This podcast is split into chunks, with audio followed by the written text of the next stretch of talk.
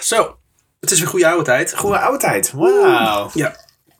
Ik schenk even mijn biertje in, dat hoort erbij. Lekker man. Zo, je zit er weer na een week. Behalve natuurlijk dat het dezelfde middag is.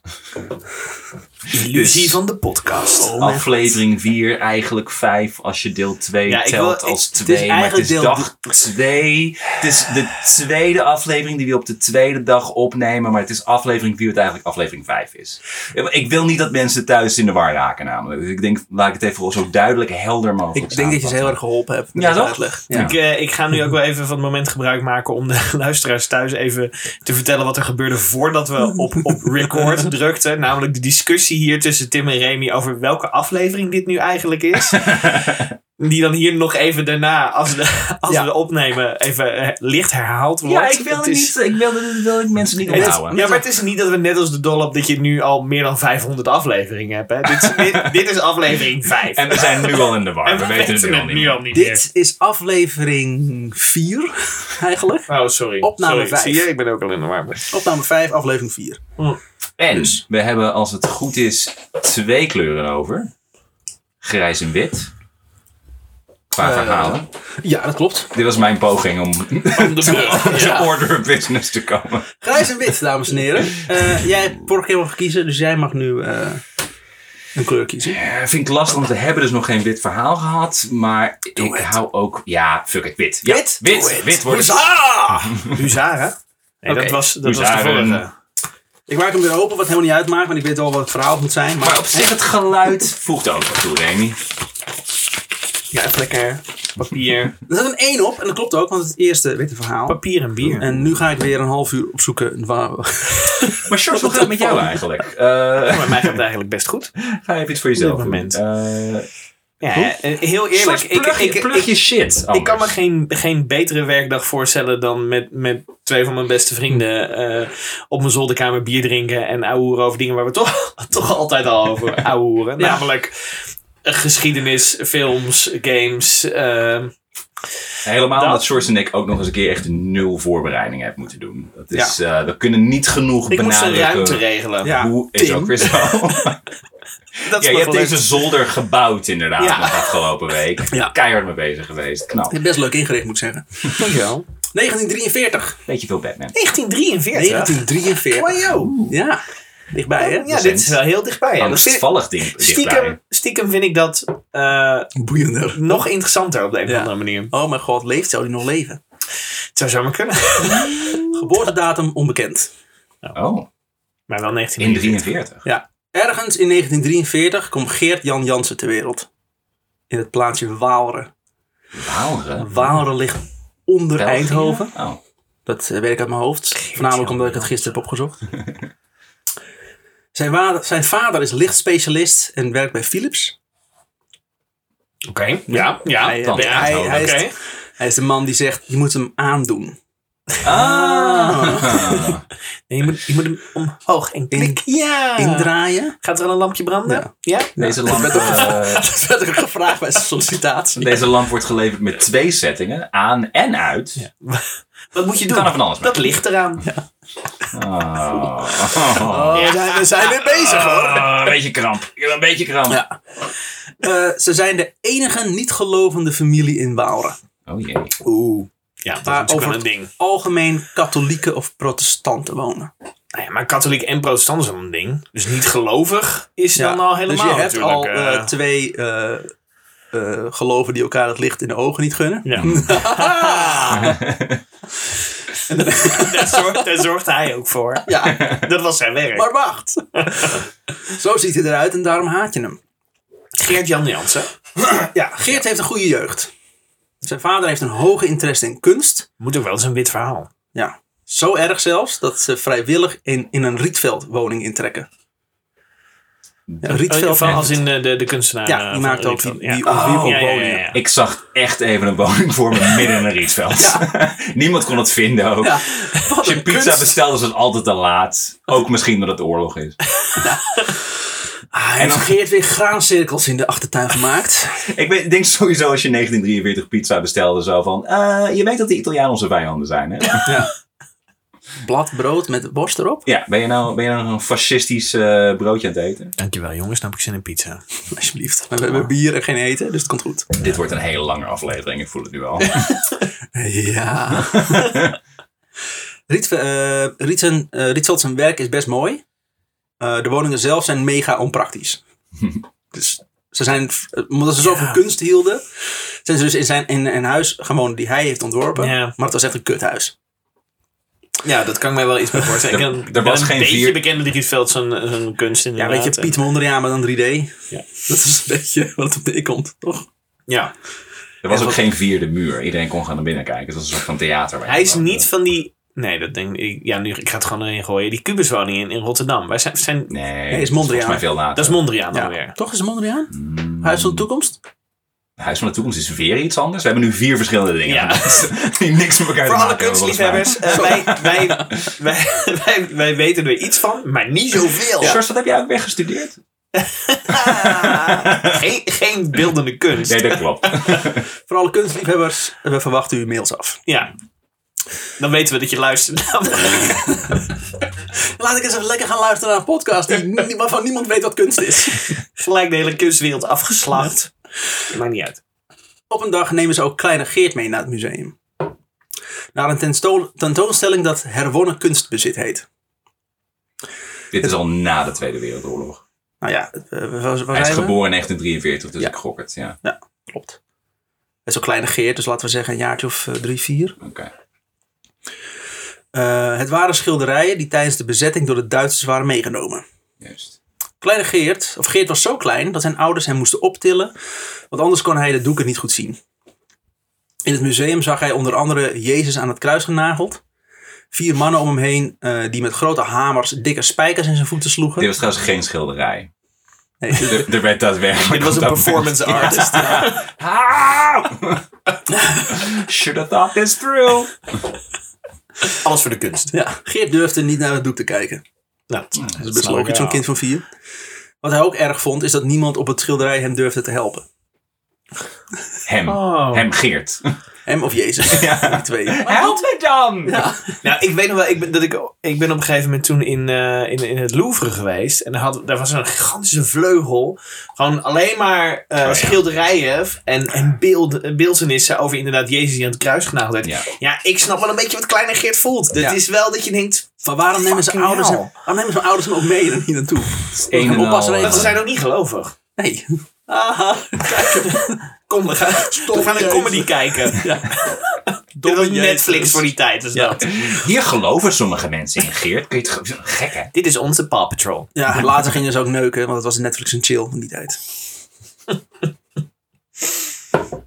Meneer, mevrouw, wilt u naar huis gaan? Nee. Is dit kunst? Performance art, weer performance art. Waren er geen mensen die naar elkaar schreeuwden: dit is kunst! Het is wel wat haaien. Dit is geen porno. Ja, dit is kunst. Auw, dan is het goed. Tijdens de seks moet er gewoon een emmer met rood bloed overheen gegooid worden. Dan is het performance art. Iets met doodgeknuppelde zeehondjes of zoiets. Klinkt dus iets geregisseerd door Lars von Trier inderdaad. Ja. Een ander schilderij liet ook weer Jezus zien die aan het kruis hing. Nu stond er een soldaat met een lange lans in zijn buik te prikken. Kietelt dit, kietelt dit en dit. Stop stabbing yourself. Bloed stroomde naar beneden en het werd door omstanders met emmertjes opgevangen. The fuck? Geert werd er een beetje misselijk van. Ja, dat snap ik wel. Al dan niet een hele geslaagde middag, moet ik zeggen. Ja. Dus we hebben ons kind getraumatiseerd. Nou, hartstikke. Toch wilde hij geen enkel schilderij overslaan. Dus hij was wel... Hij werd tenminste van een soort gefascineerd. Was hij tegelijkertijd. Zo. Oh, ik hoop niet dat die fascinatie uitloopt op iets heel zieks later. Oh nee, het is een wit verhaal is dit. Het is een wit verhaal. Oké. Het klinkt wel als een jochie trouwens die we er niet binnen hadden gelaten bij de Amsterdam Dungeon. Gok ik. Wat bedoel je? Iemand die bij de ingang al paniek zat te zaaien. Zat te kotsen en ging te huilen. Maar ik wil wel alles zien. Ja. Zet hem in een achtbaan. Ja. Alle beelden zo snel mogelijk op afkomen. Ik ga niet weg. Strootscoop erop, hartstikke idee. Ja. Pardon. Zijn moeder die vond het maar kut om de hele tijd een peuter op te tillen. bij elk schilderij. Dus die had het wel gezien. Beste moeder ooit. Ja, maar Geert bleef... Citaat van haar ook. Ja. Ik vond wel kut. Ja. Ik vond het fijn dat hij het zo waardeerde allemaal. Maar ook... kut. Maar Geert bleef gewoon zeuren. En moeilijk doen tot zij hem weer optilde. Wat volgens mij de modus operandi is van een peuter. Dat is wel weet, ja. En ja, dan is het natuurlijk een oude consistent zijn. Ja, dat is altijd. Op dit schilderij werd een vrouw eerst op een wagenwiel rondgedraaid. En daarna werd er met een zwaard een borst afgesneden. Waarom is in godsnaam dat kind daarmee naartoe genomen? Ja. Waar is dit ook? Dit is de herwonnen kunst. Ik begin een beetje sympathie te krijgen voor de Duitsers dat ze überhaupt die kunst hadden meegenomen. Alsof van, dit kunnen kinderen echt niet zien in Nederland. Laat ze gewoon de kinderen zien. Die Duitsers hadden zoiets van, ik bedoel, in onze cultuur klopt dit wel weer. Ja. Dit is voor onze jeugd oké. We hebben een grote berg in Berlijn. Steek de boel gewoon in de hands. Alpa. Komt goed. Mede doordat zijn ouders zo'n diepe fascinatie hebben met kunst. En dus Geert ook vaak meenemen naar musea. Wilde hij zelf later ook kunstgeschiedenis studeren in Amsterdam. Here we go. Hij hoeft niet in therapie. Hij wil gewoon, ik wil meer van dit zien. En daarvan leren. Oké, maar het is wel vooral martelkunst waar hij zich nu heel erg op focust. Dus ik ben heel benieuwd waar dit naartoe gaat. Geert. Ik wil stillevend schilderen. Als in bloemen en sinaasappels? Nee. Levens die stil zijn. Stiller nog. Oké, Geert. Je bent wel aangenomen op de kunstacademie, maar jezus. Of de kunstgeschiedenis deed hij dan, niet de academie. In zijn eerste jaar ontdekt hij de veilinghuizen van De Zon en De Zwaan. Dat zijn twee veilinghuizen in Amsterdam. Namen van bekende kunstenaars stonden meestal in de catalogus verkeerd of niet volledig geschreven. Dus een beetje dat je een goed veilinghuis te pakken hebt. Dus niet iemand die brochures nog even doornam. Zo. Nee. Klopt het wel? Nee. Dit is een authentieke Van Gogh, ja. Hey. Dit zijn de Anjervelden van Van Gogh. Ja. En deze dan, deze Rukveld. Prachtig. Ja. Rembrandt van Rijn. Ja. Henk Mondriaan. Okay. Meisje met tarrel. Sorry. Ook kon je hier schilderijen of tekeningen voor weinig kopen. Dus Geert kocht een schilderijtje van Jan Voerman. Het doek was niet gesigneerd en hij betaalde er 60 gulden voor. Dat is best veel geld voor die tijd, denk ik. 1970. Zo redelijk welgesteld in ieder geval. Je neemt een klein kind mee naar kunst en zo. Ja, hij studeert inmiddels. Hè, dus ja, goed. Ja. Dus een paar maanden later verkocht hij het door voor 700 gulden bij veilinghuis Mak van Baai. Oeh, kablam. Ja, dat is gewoon €640 of gulden winst. Fijn, nee, jij deed het sneller dan ik. Maar jij hebt je ook kunnen voorbereiden. Ik zeggen, hij heeft gewoon zijn telefoon voor zijn dat is ruim 12 BTW eraf en zo. Ja, lastig. Ja. Die kan het zeggen. Dus een beetje inkomstenbelasting betalen. Hij had niet altijd geluk. Ook kocht hij wel eens een prent van Jan Toorop. Mm-hmm. Maar dat bleek later een ingekleurde reproductie te zijn. Godverdomme. Dus daar kon je voor weinig niet meer verkopen eigenlijk. Op zijn studie leert hij ook Ernst en Ilja kennen. Ernst heeft de Kunstacademie in Den Haag gevolgd. Hij heeft ook een diploma als tekenleraar. Volgens Geert heeft hij altijd kunstenaar willen worden. Maar aan een diploma heb je niet veel als kunstenaar. Van Gogh had ook geen diploma. Dat zei hij ook vaak tegen Ernst. Van Gogh had ook geen diploma met je tekenleraar. Maar Van Gogh heeft ook zoveel verdiend aan zijn geld. Of aan zijn kunst toen hij nog leefde inderdaad. Die heeft daar echt... dat heeft hem goed voor de wind gegaan. Van Gogh had ook geen oren. Dus hè? Die had er geen oren naar. Van Gogh wel trouwens. Van Gogh had gewoon een diploma. Die had een diploma. Die was heel succesvol toen hij nog leefde. Toen hij dood was eigenlijk alles kut. Hele tegenstrijdige kunstenaar. Geert wilde naast kunst studeren ook gaan schilderen. En samen met Ernst ging hij voor de eerste keer olieverf kopen. Titaanwit of zinkwit. Kobaltblauw of ultramarijn. Ronde of platte penselen. Marter of varkenshaar. Paletmes of geen paletmes. Geert had nergens verstand van. Dat is handig. Wil je groot verven of wil je klein beginnen? Ook hier had hij geen antwoord op. Nee. Ze een hele gefrustrerende handelaar. Zeg. Ja. Ja, waar kom je dan van? Ja, maar dat is ook wel fascinerend. Dat je zegt van, ik wil gaan schilderen. Ja. Zo van, ik wil kunst gaan maken. Oké, maar wat is je visie dan? Geen idee. Ja. Ik zie wel. Zo van, ik begin maar en dan kijk ik wel waar ik uitkom. Schipstrand. Ik ben heel benieuwd wat dit gaat worden. Wat er van Geert gaat worden. Als Geert straks in de politiek zit, dan ga ik huilen. Geert veranderde zijn naam naar Wilders? Nee. Dus hij kocht maar alles. Bij het afrekenen kwam hij geld tekort. Ja. Hetgeen Ernst aanvulde. Goeie vriend. Na het winkelen gingen ze nog wat drinken in een café. Maar het was ook Ernst, hè? Het was, ja. Hij zat de ernst in van de zaak.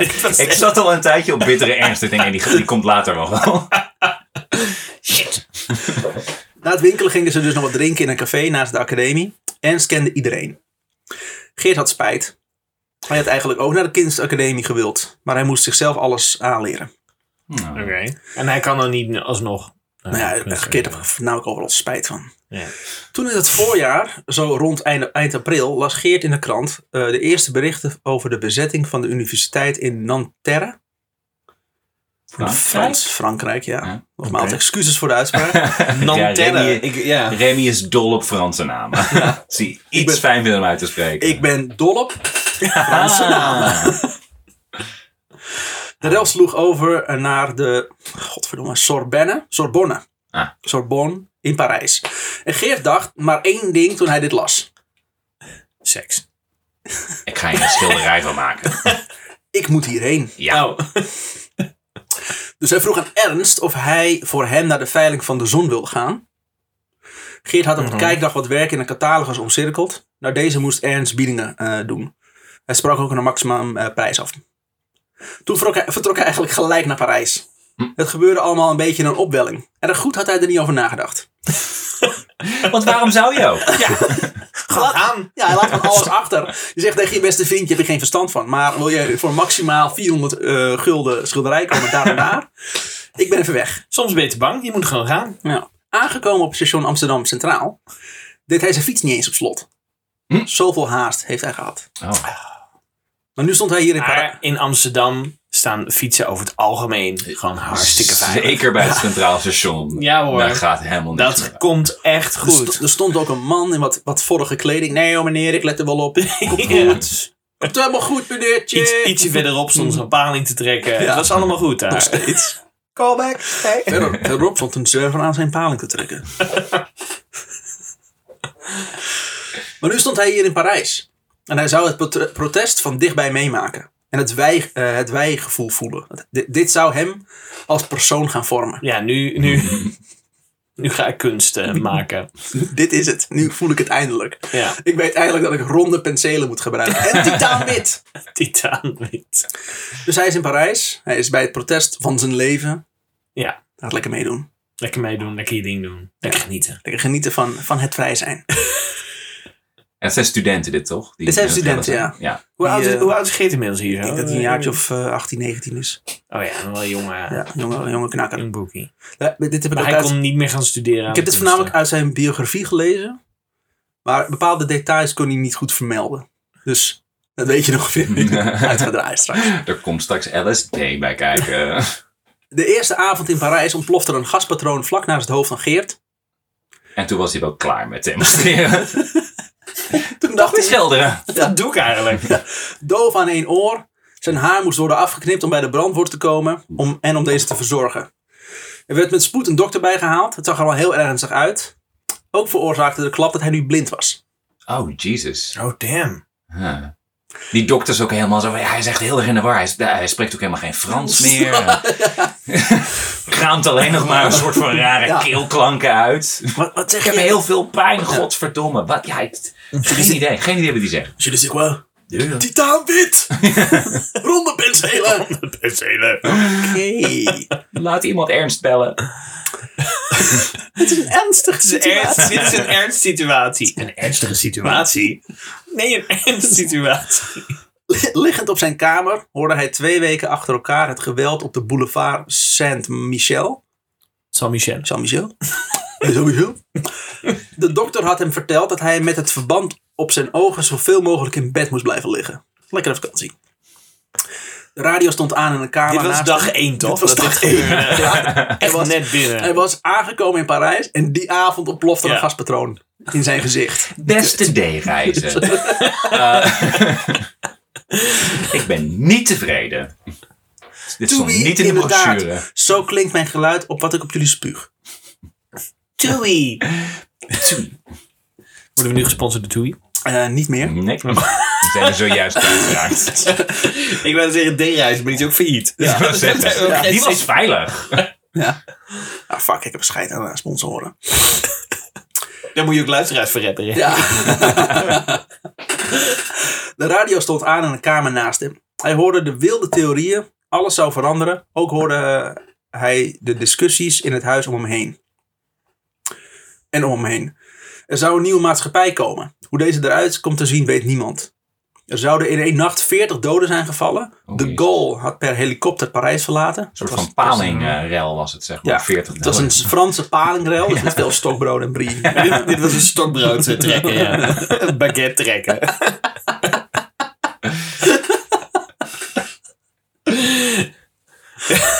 Het feit dat ik nog nooit van deze rellen heb gehoord, geeft wel aan dat het hele, er komt een totaal nieuwe samenleving. Nee, misschien leef je wel in deze totaal nieuwe samenleving. Oh my god. In deze geschiedenis van een bepaalde manier. Het nieuwe normaal. Ga dan niet mijn podcast besmetten en ik aan een nieuwe normaal praat. Toch weer pluggen. Ja. Zorg goed naar worst en niet een nieuwe normaal. Niet zeggen. Oh, die fucking COVID-gekkies. Er komt niemand op af. Er zal niemand zeggen, ja, ik ben hier omdat ik op die podcast heb gehoord dat jij het theatershow had. Nee, absoluut niet. Dan meer mensen zeggen, wat doe jij op die podcast in vredesnaam? Ja, in vredesnaam, wat doe jij daar? Er zouden in één nacht 40 doden zijn gevallen. De Gaulle had per helikopter Parijs verlaten. Dat is volgens mij de president van die tijd. De beurs stond in brand. De tanks van Massou waren onderweg en het drinkwater zou zijn vergiftigd. Godsamme. Okay. Ik weet dat we nog maar 2 verhalen hebben waar ik dan bij zit. Maar tot nu toe is het iedere keer op een gegeven moment staan straten in brand. En mensen... Ja, ik weet ze uitkiezen, toch? En, het is zo mooi dat de premier zegt van... ik ga weer gewoon zijn. Nee, ik moet zeggen... Kan dat, is mooi deze tijd van het jaar. Ik moet zeggen, als ik heb niet zoveel met oorlog. Ik ben Charles de Gaulle. Gaat me allemaal wel heel ver. Ja, dit wil ik niet in mijn land. Toedeledokie. Nou, ik weet niet of we nog aan grijs toekomen vandaag. Maar er is ook aardig veel rellen en straten. Ik ben eerlijk, jongens. Kom maar op. Uiteindelijk viel het allemaal wel mee. Ah. Toen Geert eindelijk weer een beetje zijn zicht terugkreeg. Durfde hij niet naar buiten. Ging hier een blik op werpen? Hij schilderde eerst een blik. Dat gooi die. Hij trok een blik open. Ja. Verf. Titaanwitte verf. Ja. Titaanwitte verf. Hij hielp een verdieping lager wel met het drukken van posters. Maar de drukinkt maakte hem misselijk. Dus het is misschien is ook niet echt gebouwd voor oorlog. We hebben tot nu toe wel dat hij bijna alles maakt hem bang of misselijk. Ja. Dan worden mensen gekruisigd. Auw. Ik heb het idee dat hij... het stinkt. Ja. Vind je niet leuk? De hondenpercelen. Ik weet niet waarmee ik wil schilderen. Misschien moet ik ergens politieke onrust opzoeken. Koop maar geld. Hier is geld. Is inspiratie nodig. De revolutie liep ook een beetje ten einde in Parijs. Dus Geert ging maar weer terug naar Amsterdam. Ja. Hoe lang is hij daar geweest? 2-3 weken. Hij is er 2-3 weken geweest en hij heeft alleen maar op vooral in het ziekenhuis gelegen. Blind in bed in een appartement en toen gelegen. Kon hij iets kunstzinnigs gaan doen. Zeker kunstzinnig als in hij kon gaan helpen met druk verpassen. En daar werd hij misselijk van. Hij werd misselijk van de drukinkt. Hij werd misselijk van kunst, kwam hij achter. Ah, verdomme. Ja. Verkeerde studie gekozen. Toen hij op Amsterdam was aangekomen... stond gek genoeg zijn fiets niet. Niet meer. Ik wou net zeggen, wat een fiets in nou wel? Hoezo dat? Deze aflevering gaat ook over het feit dat Geert zijn fiets gaat zoeken. Ja. Ik heb er nog 24 bladzijden geschreven. Draai je voor. Dus de fiets waar later Marcel Duchamp zeg maar, een helemaal kunstenaar werk heeft gemaakt. Ik weet niet, ik zocht een bekende fiets. Nee. Nou, grappig, ik heb dus het verhaal... een fiets? Ik heb het verhaal moeten onderzoeken. En er was dus ook een heel hoofdstuk over Marcel Duchamp. Maar dat heb ik weggelaten. Domme. Niemand zat trouwens te wachten op de verhalen van Geert. Ze hadden inmiddels zelf beter door wat er gebeurd was in Parijs, omdat ze dit via het journaal hadden gevolgd. Wel vroegen ze hem of hij naar de kapper was geweest. En heeft hij je oor afgeknipt toevallig ook? Want... Ga je voor de Vincent van Gogh look? Ja, had twee oren toch? Nou, jij bent precies Van Gogh. Je kijkt ook...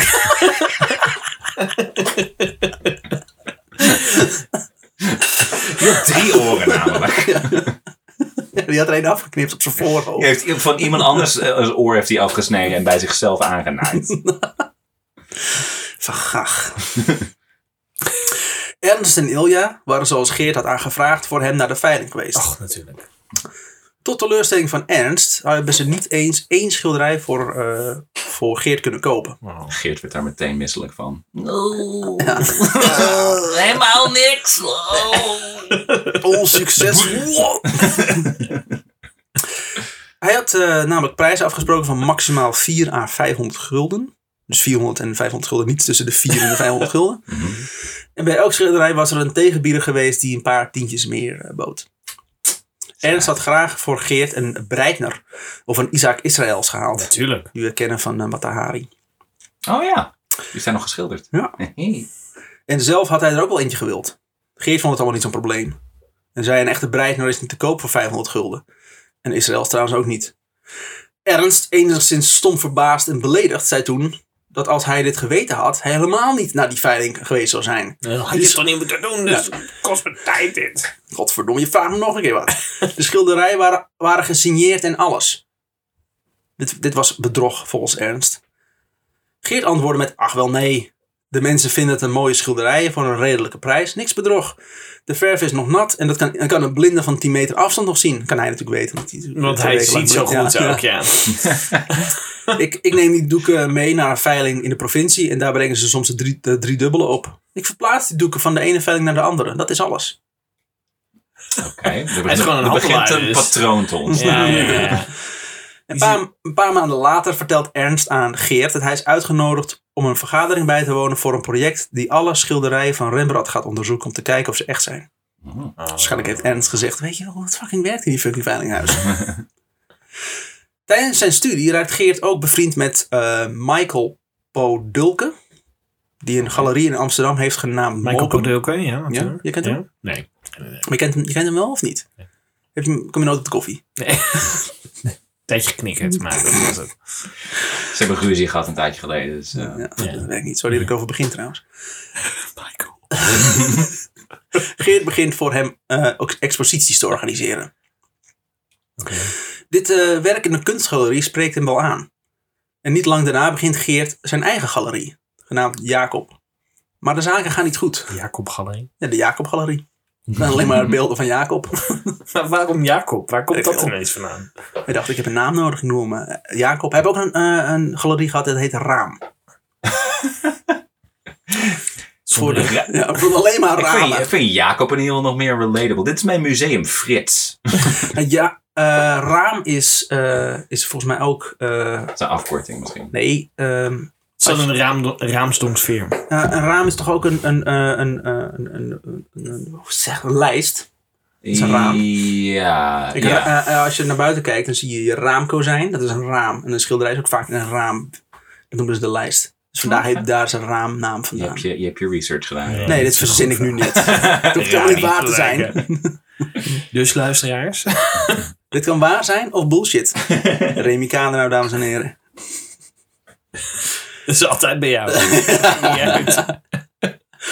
Maar de zaken gaan niet zo goed. En al snel merkt Geert dat hij zijn huur niet meer kan betalen. Dus hij houdt wel kunst. Hij heeft een eigen galerie. Maar hij is een hele slechte zakenman. Daar komt een beetje op neer. En hij heeft in de gaten dat neppe schilderijen best makkelijk worden verkocht als echt. Ja. Oké. Okay. Deze feiten liggen er op dit moment op tafel. Die allemaal op tafel. Okay. Met de dreiging van het failliet gaan... hijgend in zijn nek. En al die kunst die maar niet verkocht wil worden. Om zich heen. Bedenkt Geert een manier om toch aan geld te komen. Dan moet ik even iets uitleggen. Mm-hmm. Een gouache is een met dekkende waterverf gemaakt schilderij. Waarbij de ondergrond niet meer zichtbaar is. Okay. Dus dat is ergens overheen. Ja. Ja. Gegwatcht. Dit, ja. Gwatch hem op de TA. Ja. Daar is het woord kwast ook uit ontstaan. Ah, natuurlijk. Nee, dat is een leugen. Dat is niet waar. Reni, web van leugens Kano, dames en heren. Het is mij niet ook gelijk gelogen. Ah, ik zie wel, oh, het is bullshit. Nee, dat doe ik gelijk op ik het door had. Volgens mij worden deze podcasts ook helemaal niet opgenomen. Nee, dat is misschien ook beter. Nee, die worden wel opgenomen, gelukkig. Ja, ook zelf nog even checken. Het beweegt wel op beeld, maar dan denk ik, is het? Ja, het is echt. Ook de gebruikte... Dit is een tegenstelling tot een aquarel. Daar kun je dus nog wel de ondergrond zien. Okay. Ook de gebruikte verfsoort wordt met gouache aangeduid. Deze verfsoort wordt ook wel plakkaatverf genoemd. Plakkaatverf of gouache wordt meestal alleen op papier gebruikt. Omdat hij het niet en goed hecht. En op het gezicht van Patty Braart. Wauw! Dit was een beetje... Sorry, Patty. Dit was je luistert. Ik weet dat je luistert. Kut, sorry. Oh. Je hebt niks anders te doen. Zei ik dat hardop? Oh. Je weet dat Patty een van onze beste luisteraars is. Tomme. Ontzettend geïnteresseerd in kunstgeschiedenis. Remy die spuugt bijna die dure microfoon zo onder mijn bier. Dat maakt niet uit. Nou, het is wel gek dat je daarover begint. Want Patty Braart was echt een persoon die me opbelt. Zeg, moet je niet eens een geschiedenispodcast houden? Ja, dat was degene die er behoefte aan had. Ja. En je hebt toch goede connecties met haar. Ja. Dus, ja. We hebben nooit in. Ze gebruiken dit op papier omdat hij niet goed hecht op andere ondergronden. Alright. Dus dat is een gouache. Okay. Ik heb het opgeschreven voornamelijk omdat ik niet zelf wist wat het was. Dus... Ik heb mezelf nu herinnerd aan het feit dat het een gouache is. Ja. Het is net geen aquarel. Het is een aquaniet. Het is meer aquarel dan een aquarel. Het is namelijk nog meer aquarel. Aquarel is dat je de ondergrond to the max. Ja. Het is een aquarel die je meerdere keren hebt geaquareld. Okay. Maar dan met plakkaatverf en niet met waterverf. Ik vind het heel vreed. Ja, dat is de meest hardcore versie van een aquarel. Maar dan verf zonder water. De aquarellen in Amsterdam, was dat? Ja. De aquarellen. Ja, de Jordaan had weer wat nodig. We zijn nog ongeveer 10 jaar verwijderd van aquarellen in Californië trouwens. Of in Nederland. Met onze dijkjes. Ik weet niet of wij heel erg... Tegen, oh, ook op die manier. Ik wil zeggen, ik weet niet of wij heel erg... In Limburg waren er best wel wat aquarellen. Ja. Dit is alweer even geleden, maar... Ik ga nu op zoek naar aquarellen. Ik hoop dat het heel bloederig is. Het was rood water. Dan is het wel gemengd met water. Dat is aangelengd. Ik hoest even lekker in de micro. Ik vind het heerlijk. Geert zijn eerste gouache kan hij zichzelf nog goed herinneren. Ach ja. Het is een figuur met een groot hoofd. Een Sasquatch. Peter Dinklage? Een Sasquatch, zegt hij. Fantastisch. Maar zeg jij nog eens een keer wat leuks, zegt Tim. Ik zei Peter Dinklage. Het was een figuur met een groot hoofd, een brede mond en dikke lippen. Ja, Pieter Dinklage. Nou zie ik het ook. Ja. Kleine oortjes en korte benen. Goddammit. Ken je dit schilderij? Geert vindt dat het een zelfportret had kunnen zijn. Geert is trouwens niet Pieter Dinklage. Trouwens. Ah. Ja, mag ik hem wel zo voorstellen van nu? Ja. Oh, fijn. De gouache was geschilderd op papier, gedateerd uit 1951 en gesigneerd met K. Appel. Ah. Nooit van gehoord. Is er een schilderij van Karel Appel met zo'n soort figuur ook? Nee. Oh, dat is een totaal nieuw ding, maar dat is het bij dus deze. Hij had Karel zelf mee iets gedaan en daar had hij gewoon Karel Appel opgezet. In de stijl van Karel Appel en heeft hij Karel Appel opgezet. Het is gewoon, zo heb je ook gewoon ballen. Ja, een prachtig exemplaar. Maar Geert wilde dit werk niet zelf verkopen. Dan was het gelijk aan hem te linken. Dus hij bracht het in als verkoop bij een inboedelveiling. Gewoon om te kijken wat er zou gebeuren. Kijken wat er gebeurt. Bij het inbrengen deed de veilingmeester nog een beetje moeilijk. Ja, ik bedoel, als ik dingen inbreng, dan kijk ik ook vaak een beetje moeilijk. Oh jee. Zeker een schilderij. Ja.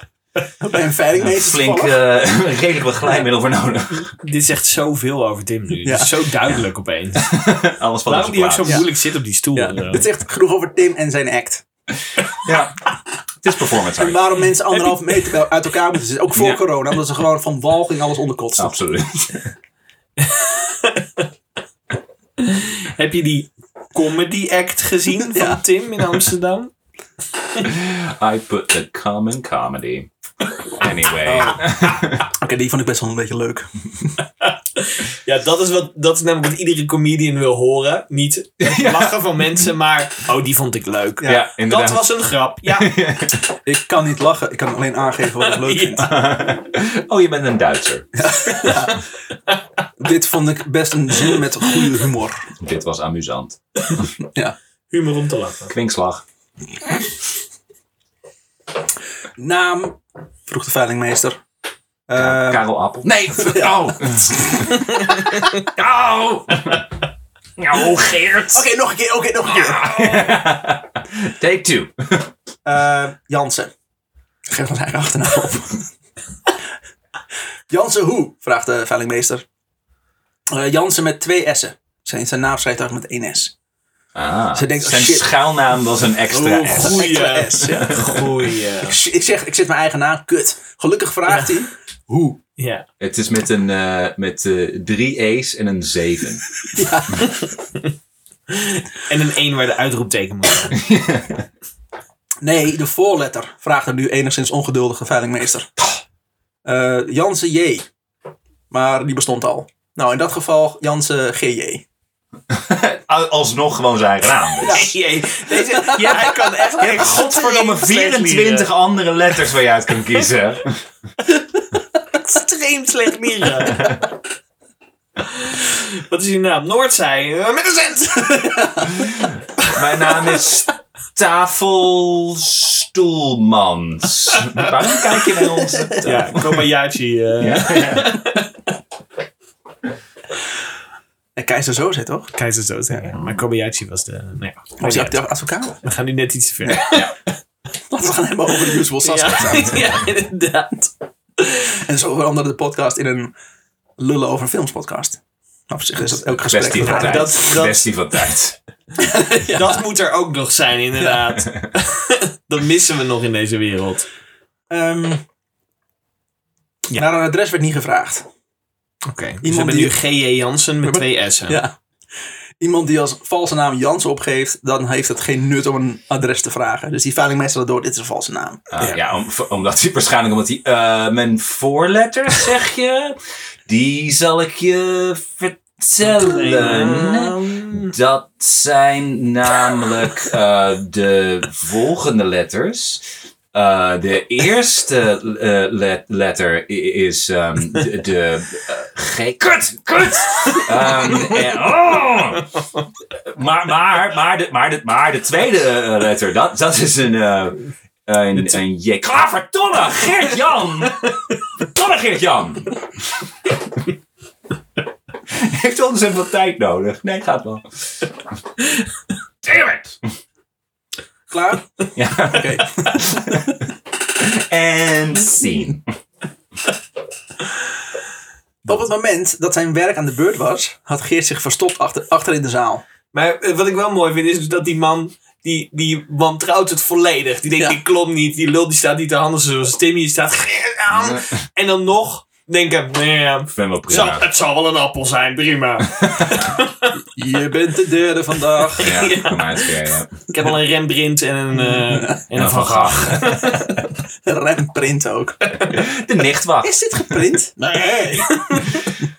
De Nichtwacht? Ja. Een aantal mensen bij een homo-ontmoetingsplaats. Ja.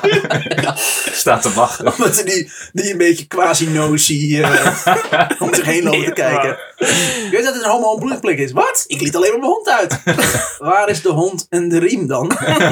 Shit, ik ben fikkie kwijt. Nou, de riem heb ik hier. Hoe heet die hond? Jansen. Nee! Ja. Oh, Geert. Heet hij Geert? Nee! Ja. De veilingmeester zette in op 100 gulden. Waarom Karel Appel? Ja. Maar waarvan hij waarschijnlijk wist, dit is vals. Ja. Daarna klom de prijs langzaam omhoog. Met 10 à 20 gulden. Oh. Er leek geen einde aan te komen. Uiteindelijk werd de appel op 2600 gulden afgeslagen. Godsamme. De appel. Ja. De Geert Jan Appel. Geert Jan Appel. Dit is een appel op dezelfde manier waarop je in Thailand op straat een Apple telefoon koopt, zeg maar. Ja. De Gucci-tas van de gemiddelde scholier. De Gucci-tas. Ja. Geert voelde eigenlijk gelijk spijt. Godverdomme, Geert. Maar er was niks aan te doen. De verdrietig huilen. Oh, maar waarom heb ik dit gedaan? Ik word er een beetje misselijk van. Dat werd afgeslagen en dat je achter in de zaal... Sorry. Ja, het spijt me. 100 euro kon ik nog meer leven, maar... Gulden, 100 euro. Waar heeft die man het over? Heeft u een tijdreis? Ik kom uit de toekomst. Oh. Maar er was niks meer aan te doen. De veilingmeester had met zijn hamer geslagen. En nu zag hij de nieuwe eigenaar de veilinghal verlaten met zijn werk. Letterlijk en vriendelijk. Het zijn Pieter Dinklage. Een fucking lilliputter mee onder zijn arm. Ja.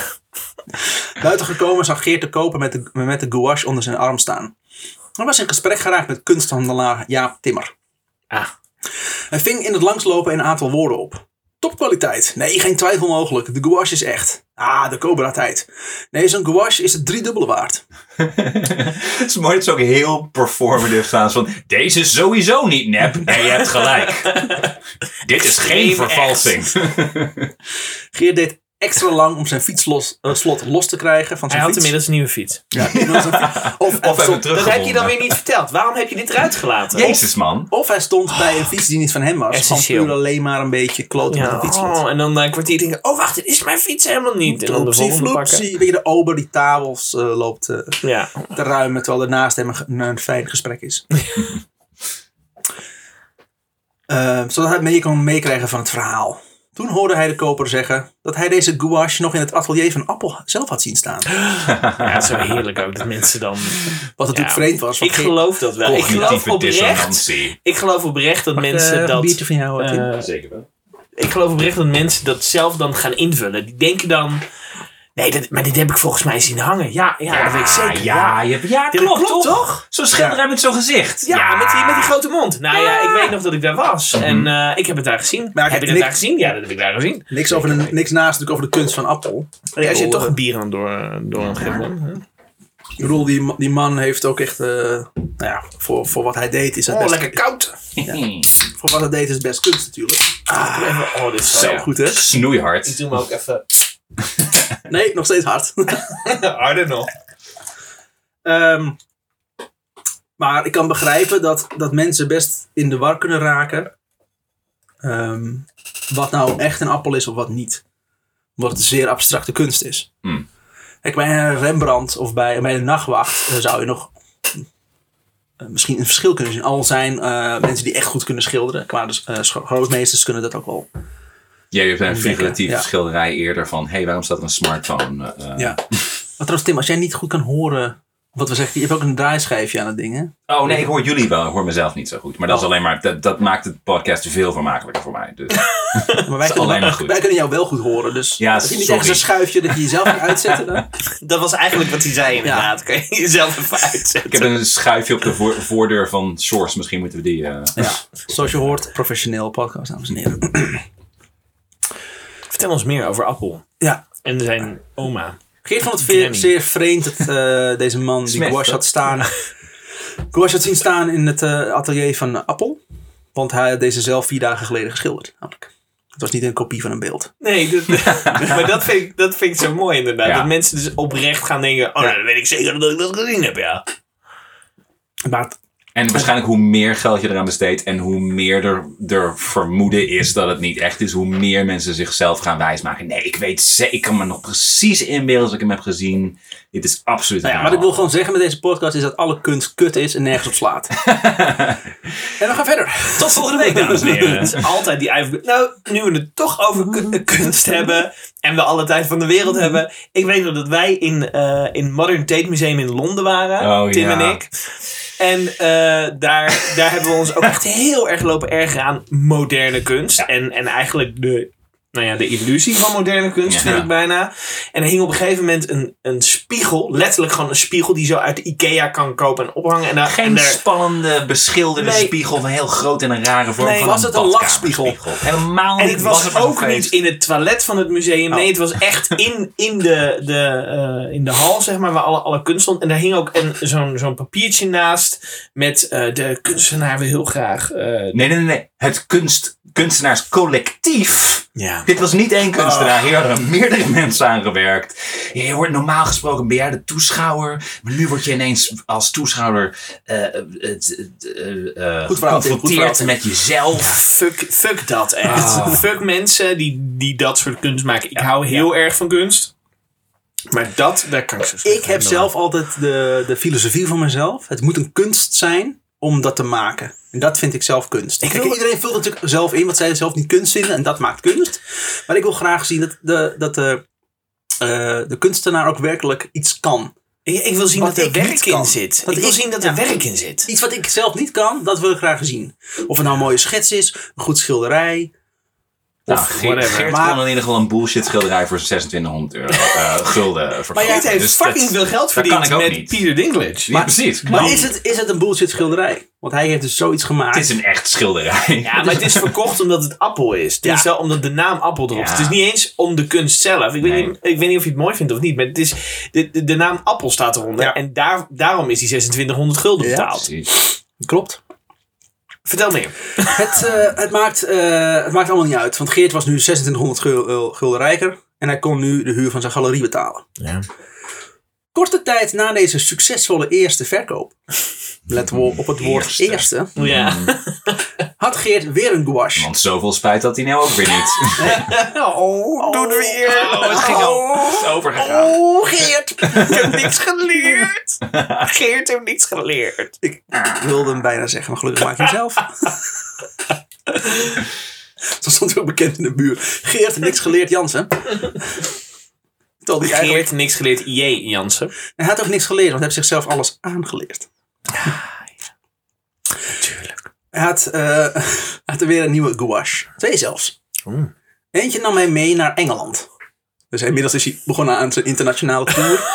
Hij gaat on tour, ja. Het schilderij was ingelijst met roestige spijkers en oud karton. Dat is ook nog grappig, want eerst deed hij dat met nieuwe spijkers. Maar ja, dat werkt natuurlijk niet. Het is een oud schilderij met gloednieuwe spijkers. Woepsie floepsie. Alles was keurig in orde. Op de veiling in Londen waren ze super blij met de gouache. De experts vertelden dat Appel hoge bedragen opbracht. Komt dat even goed uit? Werk uit de Cobra-periode was zeer zeldzaam.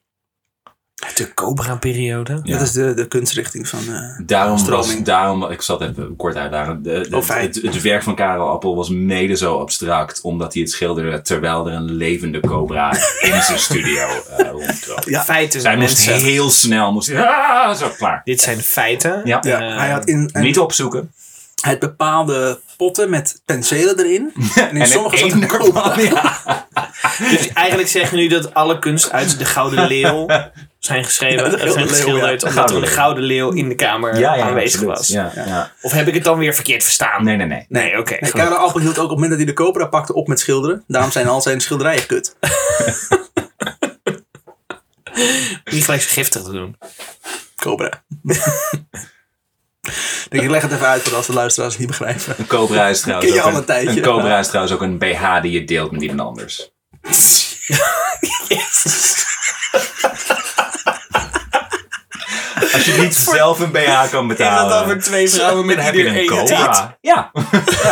Precies, ja. Oké, ik zat te zoeken naar een G.I. Joe referentie, maar dit was veel beter.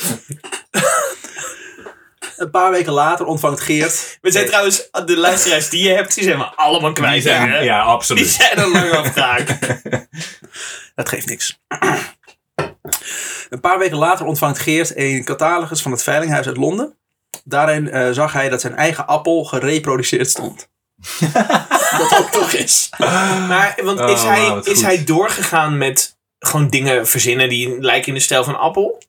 Of is hij op een gegeven moment ook echt dingen gaan kopiëren? Wacht maar even. Okay, een veelbetekenend gebaar van Remy. Ja, Remy steekt zijn vinger op zo van... Hou even je smoel en luister even. Ja. Welke vinger was het? Mijn middelvinger. De expert had hem bij het inbrengen nog gevraagd... naar de titel van een doek. Ik ga hem nooit meer doen. Niet, Tim? Ik zie hem wel voor me. Breng hem even in. Ligt er iets op het puntje van je tong op dit moment? Ja, ziltig. Dus hij werd gevraagd van wat is de titel van het kunstwerk? Oh ja, tuurlijk. Dus Geert zegt...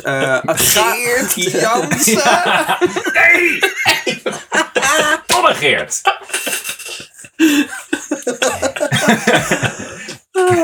Geert antwoordt... A child with a toy.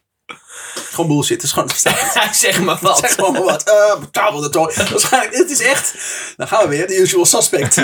Ik zag gewoon een kind met een speelgoed voorbij lopen. Dit is een zwaan. Ja, dat vond ik gek. Ja.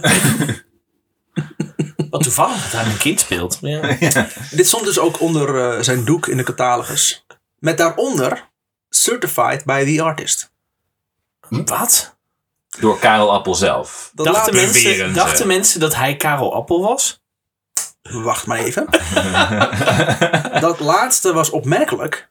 Dat betekende namelijk dat er een foto is gestuurd naar Appel. En dat deze zijn goedkeuring had gegeven. Nee. Zeker nog... Er zijn ook heel veel werken geweest waarvan Appel gewoon zei... Ik kan me nog heel goed herinneren dat ik deze geschilderd had. Helemaal niet waar. Die man zat ook vol Cobra-gif. Hij wist het ook allemaal. Ik denk, als jij je hele leven lang doorbrengt in een atelier... dan hebben die gasten een bepaalde indruk op je achtergelaten. En weet je, daar ben je misselijk van. Dit is de reden waarom schilders dementie krijgen. Van Gogh, niet Van Gogh. Zeiden ze dat hij zo arm was dat hij op een gegeven moment zijn eigen verf aan het eten was. En daar zat lood in en shit. Ja, oké, maar ik heb het nu gewoon over mensen die je huiskamer schilderen. Die komen in contact met veel verf. Voornamelijk als er vroeger nog terpentine of dunmakers van dat soort werk in zat. Ja. Verdomme, ik heb laatst 6 lagen verf bij een vriend van mij op de muur staan schilderen. Oh ja. Ja, ik zie niet meer hetzelfde. Waarom wij dat niet met z'n drieën? Wij denken dat we een podcast hebben op dit moment. We zitten allemaal in individuele isoleercellen nu. En hadden we wel een vriend of waren we gewoon verf aan het eten, zoals Tim zei. Jom. Allemaal plausibel. Ja. De gouache werd verkocht voor een recordbedrag.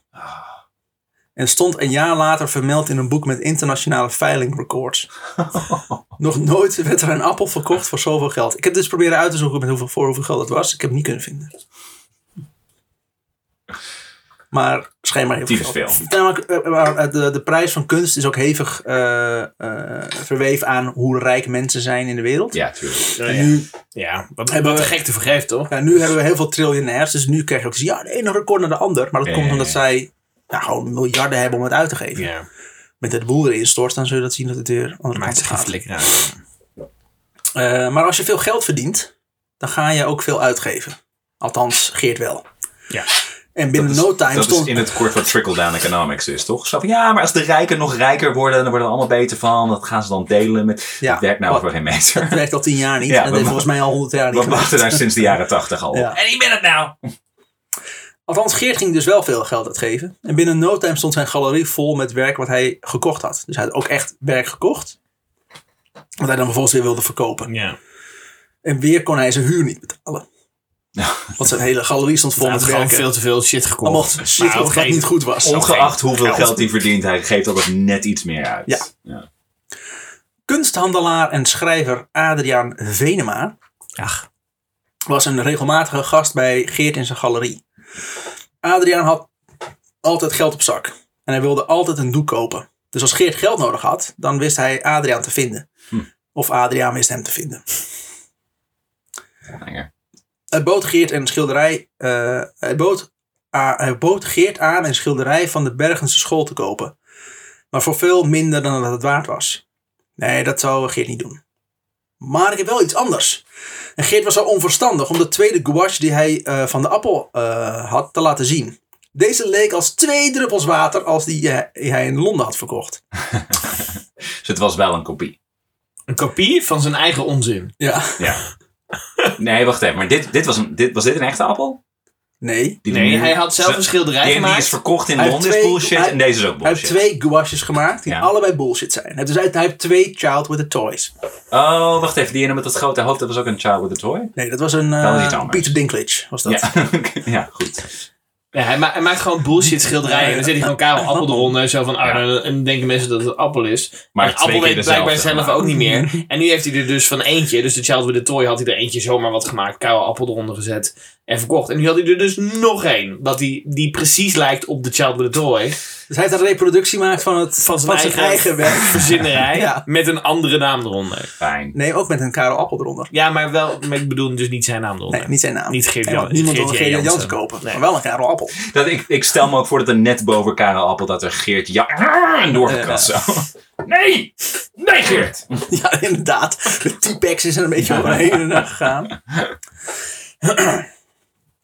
Hij wilde deze wel verkopen aan Adriaan, met als de voorwaarde deze niet aan Hans de Korte laten zien. Want die zal de korte metten meemaken. Dat is alvast heel verdacht. Dat is al een red flag inderdaad, ja. Geert, je mag hem hebben, maar niet laten zien hoor. Niet laten zien aan mensen. Vooral niet laten zien aan mensen. Oh. Vooral Londen een beetje mijden. Dan ben ik echt heel erg in de problemen namelijk. Als deze ene persoon dit schilderij ziet. Geen enkele reden om, maar gewoon. Maar hoeveel heb je het voor over? Geert heeft het geld hard nodig. Maar tijdens het inpakken van het doek heeft hij eigenlijk al gelijk spijt van de verkoop. Toch weer spijt. Wat moet ze doen? Waarom doe ik nou toch snel dit nou toch steeds? Ik heb helemaal mijn doek opgelost. Misselijkheid. Adriaan gaf hem het geld. Natuurlijk. En liep regelrecht naar de galerie van Hans de Korte. Oh, Geert. Had Geert dit kunnen zien aankopen, denk ik. Nu had Geert het geld wel, maar echt blij met de situatie was hij niet. Het duurde ook niet lang voordat Hans de Korte bij Geert naar binnen liep. Samen met Hans was ook de koper van de gouache uit Londen meegekomen. Oh. Zeg Geert, kunnen we even praten? Ja. Luister, dat schilderij van jou, hè? Ja. Dat kind met speelgoed. Samen met de toy, ja. Ja, dat. Ja, die, ja. Ja, dat hoor je goed. Zeg, zijn er misschien twee van? Twee schilderijen? Ja. Ja. Nee! Twee! Dan! Geert! Het is een soort van Gilles de Laat de waarheid. Gilles de La Verrek. Kijk, zeg Hans, dit is een speciaal geval. Meneer biedt een appel te koop aan mij, maar het origineel heb ik in mijn bezit. Snap jij hoe dit kan? Geert schiet in de zenuwen van de lach. Dus op zich is de echte best wel goed. Ja, wij zijn... dit is recreaties dit, hè? Ja. Dit is History Channel. Er werd een fotocertificaat bijgehaald. Beide gouaches werden bestudeerd. En inderdaad, weinig verschil. Zij bestuurden gewoon mee. Oh, ja. Het is ook allebei door dezelfde schilder gemaakt. Ja, dus, ja het is wel duidelijk een appel dus. Want, dezelfde kunstenaar. Hans zegt nog, appel maakt er nooit voorstudies. Hoe kan dit? Okay. Oh, ja. Dat dacht ik ook nog inderdaad. Zegt dat van ja, hij heeft hem, ja. Dus Geert oppert het idee om een foto van de tweede gouache te maken en die naar Appel te sturen. Dat is echt het stomste idee ooit natuurlijk. Ja. Ja, maar nou is doubling down aan dit. Hij weet inmiddels dat Appel dus al blijkbaar kunst van hem... Ja, maar Appel heeft dit schilderij al een keer goedgekeurd. Dus nu gaat hij... Want dat stond bij Certified by Artist. Ja, maar dat is nu gaat hij de tweede schilderij ook... Hij gaat ervan uit dat Appel echt stoned out of his mind is. Ja. En echt gewoon prima. Overal ja op zegt. Hij heeft zoiets van... Ja, ik heb nu toch niks meer te verliezen. Hoe ga ik nu zelf weer uitlullen? Het enige wat kan is als Appel... gewoon zo'n mogol is, dat hij het allebei erkent als zijnde zijn werk. Dus jij zegt eigenlijk dat hij dit doet om tijd te winnen. Ja. Het is geen langetermijnplan dit. Nee. Dit was natuurlijk een fucking dom idee. Ja. Maar Geert deed alles om tijd te winnen. Ja.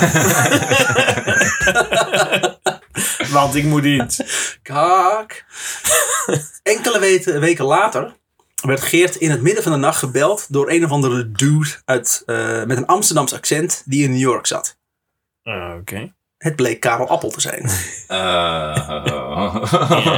Appel komt uit de Dapperstraat. Hey! Ja. Hey, meneer Appel. Oh, ik vind je zo'n toffe peer. Goed om je te spreken. Maar is zo misselijk. Ik wilde nog een fruitgrapje maken. Ja. Eerst hoorde Appel... Voordat Appel bij de Cobra-beweging op hoorde uit tot het fruitcollectief. Veel stillevens aan. Jan Peer. Peter Banaan. Saskia Persik. Evert Ananas.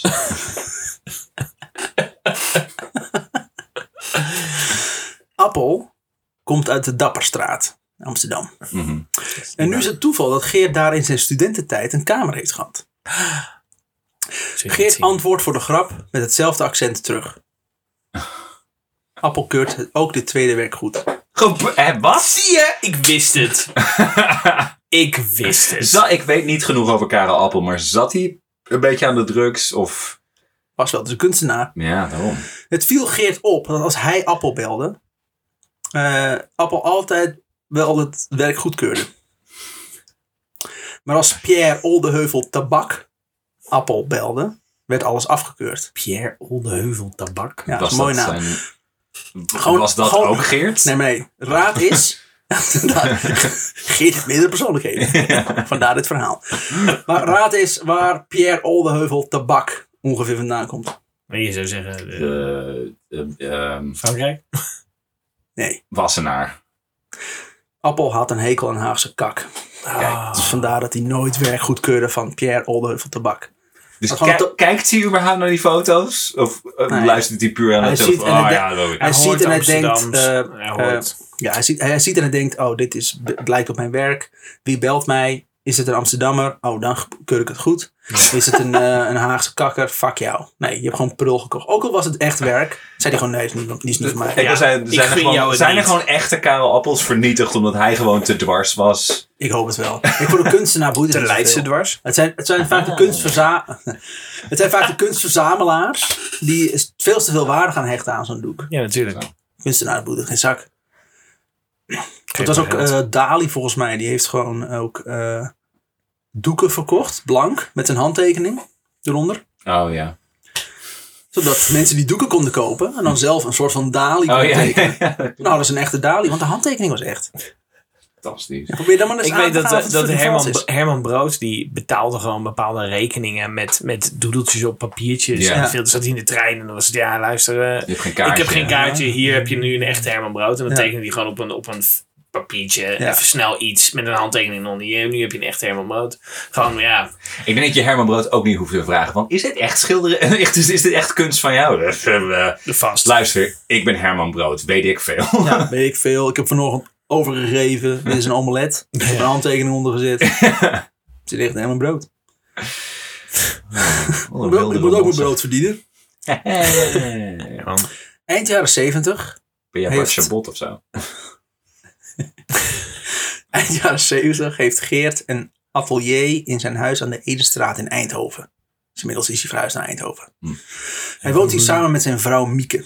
Oh, er is ineens een vrouw. Er is opeens een vrouw. Ik heb bepaalde details weggelaten. Omdat alles is super onduidelijk bij die man. Overal in het atelier liggen gouaches op tafel, op een kast en onder de tafel. Soms was het onmogelijk om door het atelier te lopen zonder op een schilderij te staan. Op zich, als je haast hebt misschien. Ja, kan echt niet. Ja, sorry. Ik moest er wel op gaan staan. Ja. Ik sta erop dat je mijn werk koopt. Nee, je staat er zelf op. Je staat op mijn werk. Ja. Ik sta voor mijn werk. Nee, je staat erop. Op je werk. Kak! Nee, niet mijn werk bedoel ik. Nee, vanwege plaatsgebrek legt Geert ook op het balkon gouaches neer. Zodat ze in de zon kunnen drogen. In de zon droogt de verf iets te snel. Waardoor binnen een paar uren dikke krakelures ontstaan. Wat? Sorry, dikke wat? Ja. Krakelures. Ja, je hebt zelf een dikke krakelures. Ja. Je moeder is een dikke krakelures. Krakelures is dat er krakeling in de verf ontstaat. Ja, dus gek op krakelingen. Ja, barsjes. Mm. Niet koekjes. Nee, zo wordt door de krakeling ook eerst gebakken. Dat een goed schilderij wordt geverfd. En dan...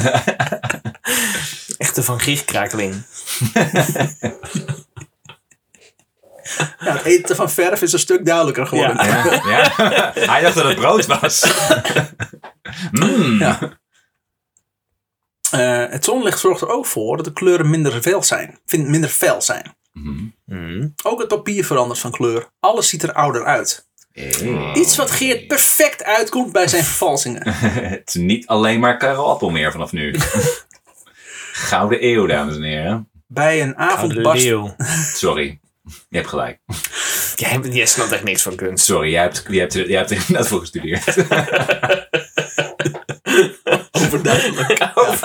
Er zit hier één iemand met een kunstopleiding. Als het een gouden leeuw is, dan is het gouden leeuw. Ja. Fijn. De gouden leeuw leeft ook precies 100 jaar, dus het komt precies goed uit. Het is ook, als je een hele goede reclame maakt, dan krijg je er ook een. Er werden in de 17e eeuw ontzettend goede reclames gemaakt. Ja. Niet zozeer voor Nederland, moet ik zeggen. Oh. Met terug. Ja, dat is even weg. Daar zijn we weer. Wat doe jij, Remy? Wat gebeurt er? Beuk met mijn... Even voor de mensen die nu luisteren. Er gebeurt iets met het geluid. Er gebeurt iets met onze feedback. Maar het maakt niet uit, want ik kan mezelf nog steeds verstaan. Ik leun met mijn elleboog op deze prachtige tafel. En dan zie je. Ja, die moet het gewoon niet doen. Waarom doe je dat nou weer, Tim? Sfeer. Een sfeer in je lichaam. Oké. Op een avond barst tijdens het eten een onweer los. En al snel... Ja. Ja, nou doet hij het niet meer. Hij is hier weg. Ja, we vinden hem wel. Wacht. Moeten we dit eruit halen? Nee. Ik hoor niks namelijk. Dan... Jullie horen een piep of zo? Nee, we weer. Je hoort niks of hoor je... Ik hoor je geen piep of zo. Er was geen piep over. Nee, maar ik denk dat kijk, feedback is de gepiep. Ja, maar wij zitten in dezelfde jack. Oh, oké. Ja, ik heb €5 uitgegeven voor deze splitter, maar die is kut. Dus lang leven geld. En we verdienen hier zoveel geld mee. Daar kunnen we makkelijk een betere van kopen. Van D-reizen. Toei.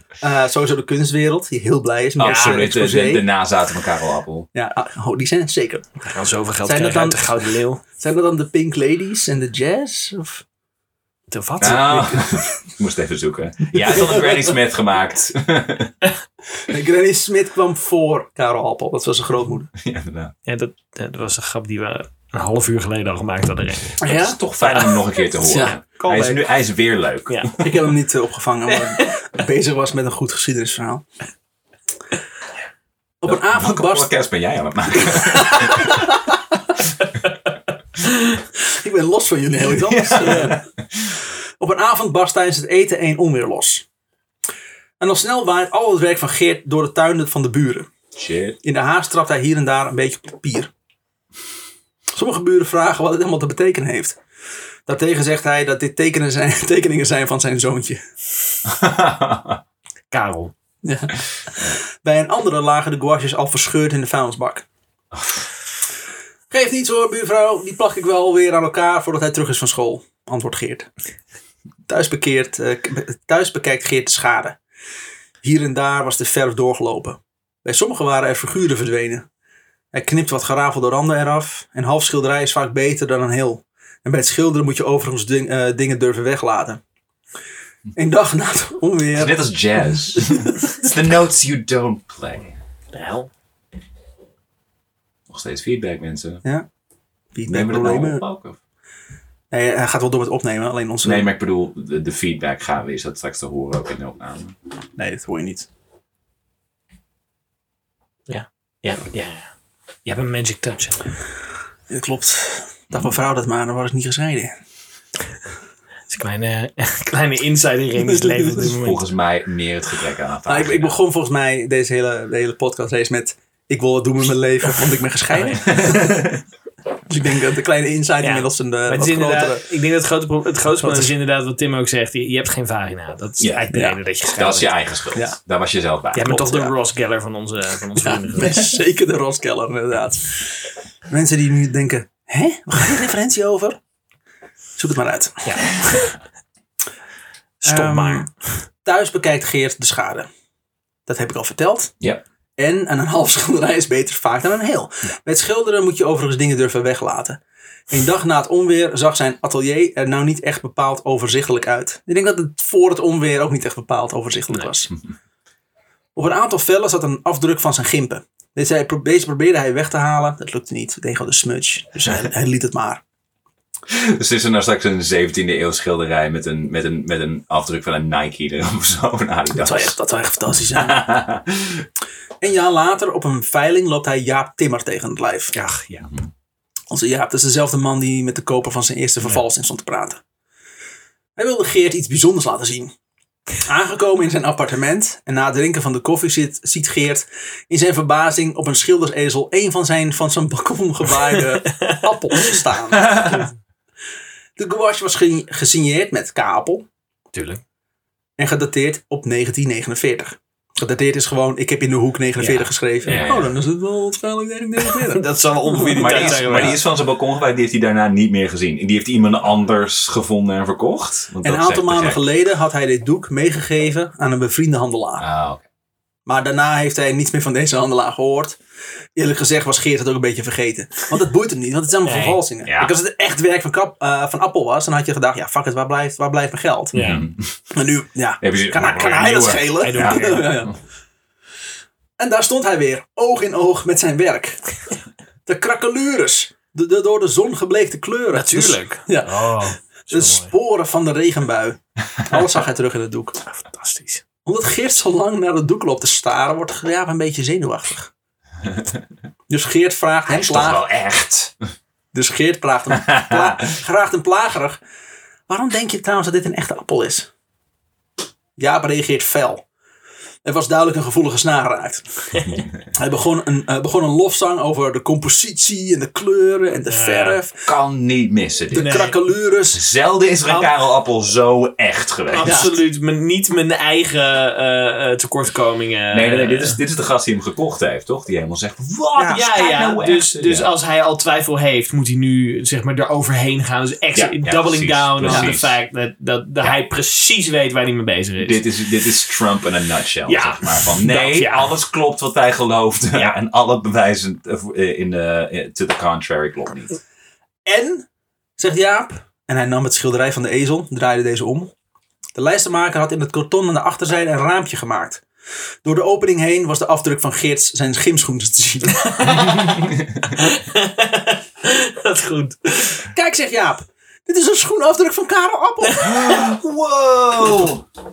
Alleen de kunstenaar gaat zelf op de achterkant van zijn schilderijen staan. Iemand anders die doet dat niet. Bewijs. Ja. Heeft iemand uitgezocht wat de schoenmaat was van Karel Appel en zo? Of? Geert begint een aardige naam te maken in de kunstwereld. En wordt nu ook gevraagd om als tussenpersoon op te treden. Zo ook voor de weduwe van Ossip Zatkin. Maar natuurlijk. Een wit-Russische beeldhouder. En ook nog eens leraar van Jan Wolkers, volgens mij. Zatkin ook. Ja. Omdat hij voor de weduwe van Zatkin een serie beelden moest ophalen bij een bronsgieterij in Sauerkraut. Is dat echt een plaatje van Sauerkraut? Ligt bij Braadwoest, toch? Ja. Lekker. Onder brood. Eén beeldje voor de bronsgieterij. Ja. Ik moest 6 beelden ophalen. 1 beeldje was voor Geert. Want hij, op een gegeven moment was hij zo smooth dat hij zelf ook een beeldje kreeg. Ja. En 1 beeldje moest hij terugsturen naar de weduwe. De andere 3 beeldjes mochten naar de veilinghuizen. Maar het mochten er niet meer dan 6 wezen. Dit werd er expliciet bij gezegd. Want de gieterij wilde soms nog wel eens wat extra gieten. Ja, makkelijk zat. Dus in een reeks met beelden waar ook op aan staat gegeven. Welke 1, 6, 2, 6. Limited edition, ja. En de gieterij... Giet er vaak een paar beelden bij. En dan gaan we verkopen. Maar giet op, joh. Ja. Kom. Giet er wat bij. Lopend door de opslagplaat zag Geert dat die waarschuwing op zijn plaats was. Hij zag werken van Rodin, Bordel en Maillol. Oké. Rodin en Bordel ken ik alleen. Maillot ken ik niet. Maillot. Nee. Waarschijnlijk spreekt het ook anders uit. Dus. Hij een vuile Maillot. De bronsgieterij had tegen hem gezegd dat hij er eentje voor een goed prijs mocht uitkiezen. Met andere woorden, fijn dat je dit gezien hebt. Ja. Als omkoperij mag je eentje uitkiezen. Neem erin mee, doe ermee wat je wil. Zijn oog viel op een afgietsel van de Balzak van Rodin. Moet je je voorstellen dat je dat vloeibare brons erop giet. Ja. Oh, dat is ook de echte Balzak. Ja, en dan 6 keer. Ja. Godzijdank is dit voorbij. Deel nummer 2. Nee! Deze Balzak was een aantal jaar... Dat is toch makkelijk. Sorry hoor. Ja. Nee, is deze Balzak ook bij een veiling ingebracht? Ik hoop het echt. Ja. Plompzakken, dames en heren. Niet? Niemand? Oké. Okay. Toen is het ontstaan. Ja. Nee, ik heb geen idee bij het Academie. Echt niet. Ik ga het ook niet herhalen. Deze was een aantal jaar eerder door de gemeente Eindhoven aangekocht. Dus Eindhoven heeft de Balzak van Rodin aangekocht. Ja. Eindhoven de gekste. Nu is het in Nederland zo dat als er ergens een werk staat van een kunstenaar, deze niet ook nog verderop in het land ook nog een plek mag krijgen. Dus het is een soort van unicum. Ja. Van als er iemand een beeld wordt aangekocht. Kijk, in beeld hebben we dus nu verschillende reeksen. Dat hebben we nu geleerd. Ja, dus een soort van afspraak onderling tussen galerieën. Dus er bestaan verschillende Balzakken in de wereld. Sommige behaard, sommige geschoren. Maar in Nederland is er maar één Balzak mooi. En die zat in Eindhoven. Ja. Dit is echt alsof wat grootste lul. Ja. Het leek Geert dus wel leuk. Dit is de Lance Armstrong. Die neemt iets minder ruimte in. Iets kleiner. Ja. Had hij nog een Balzak? Of was hij inmiddels weggestraald? De zak had hij volgens mij wel. Ik ga heel even onderbreken. Sorry Remy. Ik moet mijn partij pissen. Ik ben ook heel erg pissen. Dus zit nog een pauze. Zit nog een pauze. Gaan we zo verder. Blij dat en daar zijn we weer, dames en heren. Yes. Oh, met leeg blazen. Ja, ik ben niet aan het toilet geweest. Ik heb gewoon hier onder het bureau al op vissen. Ja, het voelt wel lekker warm aan mijn voetjes. Mijn Balzak voelt in ieder geval een stuk beter aan. Ja. Oh ja, de Balzak in Eindhoven. Kan wel in het museum. De Eindhovense Balzak. Nou, ik moet even uitzoeken waar we überhaupt gebleven waren. Bij de Eindhovense Balzak. Bij een Balzak, dat wel. Ja. Ik wil niet dat doen. Dus, maar goed, we waren gebleven bij het feit dat er dus in Nederland een soort van alleenrecht bestaat op kunst. Ja, dus neem je op trouwens. Ja, ik neem hem op. Okay. Dus als er ergens in het land... Ik wist niet sowieso dat er een telefoon ging, maar ik neem sowieso op. Oké. Okay. Dus als er ergens in het land een kunstwerk staat, dan mag deze dus niet meer bij een ander ziekenhuis voor de deur staan. Daar komt het een beetje op neer. Mm, okay. Is dat nog steeds zo? Dus volgens mij nog steeds zo, ja. Okay. Maar wacht, ook in het openbaar dus. Ja, want het openbaar, ja. In Utrecht staat een beeldje van Anne Frank. En dat is bijna exact het beeldje wat in Amsterdam staat. Wat? Ja. Dat vond ik ook heel gek, die eerste keer. Godverdomme. Want die ene in Amsterdam staat bij het Anne Frank-huis. Die ene in Utrecht staat gewoon in Utrecht. Dus in Amsterdam wordt ze afgebeeld als een zielig meisje wat wordt opgepakt. En in Utrecht is ze vrolijk aan het lachen. En heb ik die Amsterdammers een fuck. Nee, het is exact hetzelfde beeldje. Ja, gewoon in dat had gekund, inderdaad. Gewoon in Utrecht. Ik ben helemaal niet afgevoerd. Wat een losers. Ondertussen flink cash op haar achterhuis. Fucking hoer. Zo die huizenmarkt weer, hè? Ja. Weer terug op die huizenmarkt. Anne Frank is gewoon een huisjesmelker. Gewoon de Prins Bernhard onder de huisjesmelkers. Ik wilde zeggen joden, maar dat kan natuurlijk niet. Het leek dus Geert dus wel een leuk idee. Ja. Om die tweede Balzak te scheren. Te scheren? Fantastisch. Oh, ik hou van jou. Hoorde ik dat maar vaak. Om die tweede Balzak op het plantsoen aan de dobbel te plaatsen. Naast de andere Balzak. Dus gewoon die mensen een beetje te fucken. Om te kutten. Ja. Zo. Op hetzelfde plein. Maar heel eerlijk. Het is dan wel een piepert. Hè? Huilen. Oh, ik heb een granaat in mijn gezicht gekregen. Ik kan niet zien. Oh. Ja. Maar hij heeft echt wel heel veel shit nu geflikt. Waar hij gewoon iedere keer mee wegkomt. Ja. Iedere keer is het weer oké wat hij doet. En dan belt hij Appel en dan zegt hij, ja, dat is goed, jong. Ik heb een beeld gekocht van Rodin. De tweede Balzak. En Appel zegt, het is oké, is ook mijn werk. Maar ook ontzettend half-assed de hele tijd. Zo van, deze moet ik eigenlijk niet verkopen. Ja, toch maar, oké. Ik heb spijt, ook kom ermee weg. Prima. Doe ik mijn gymschool staat hierop. Toch doen, fuck it. Dit is geen slim idee. Geen commentaar? Dit is het beste idee ooit. Ja. Oh. Samen met de Balzak kocht hij ook nog wat andere werken. Samen met de wat, sorry? De Balzak. Ja, sorry. Nog één keer. Wil je iets langzamer zeggen nog?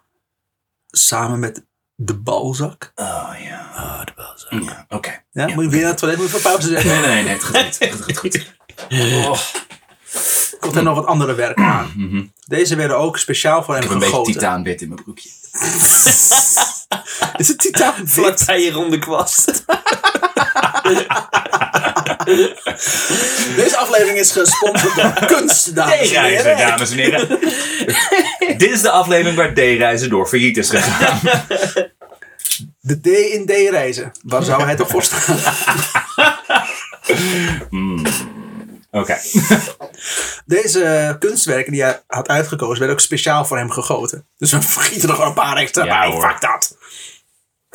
Nu was het idee van Geert om deze beelden zo snel mogelijk te verkopen. Ja, natuurlijk. Maar het probleem is met nieuw brons, is dat deze te veel glimt.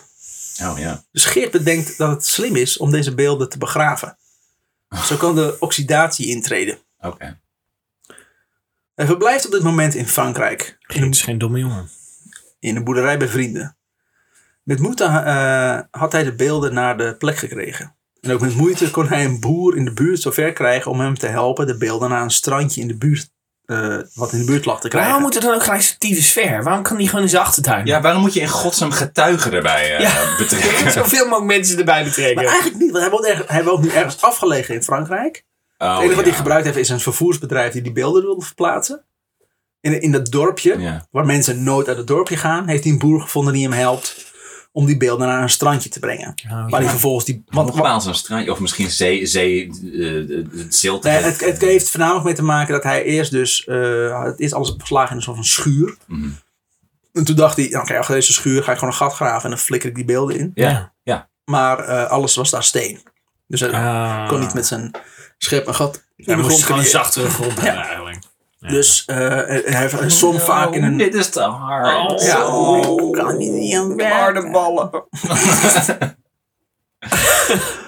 En hij zwom vaak in de rivier de Allier. En daar lag ook een strandje aan. Dus hij dacht, toen hij op dat strand lag... Nou, hier dan maar. Oh, dan kan ik hier gewoon beelden maken. Nogmaals, extreem half-assed allemaal bij hem. Doe ik dit maar. Ja. De Allier, of Allier... zoals die staat geschreven, is een van de laatste wilde rivieren in Europa. Wauw. Heel gewild. Is nog niet getemd. Mm-hmm. Er is een zweep overheen gegaan. Ja.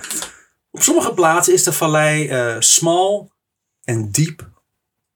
En dan weer een aantal bochten breed. Eind augustus staat het... sorry, dat was een cobra.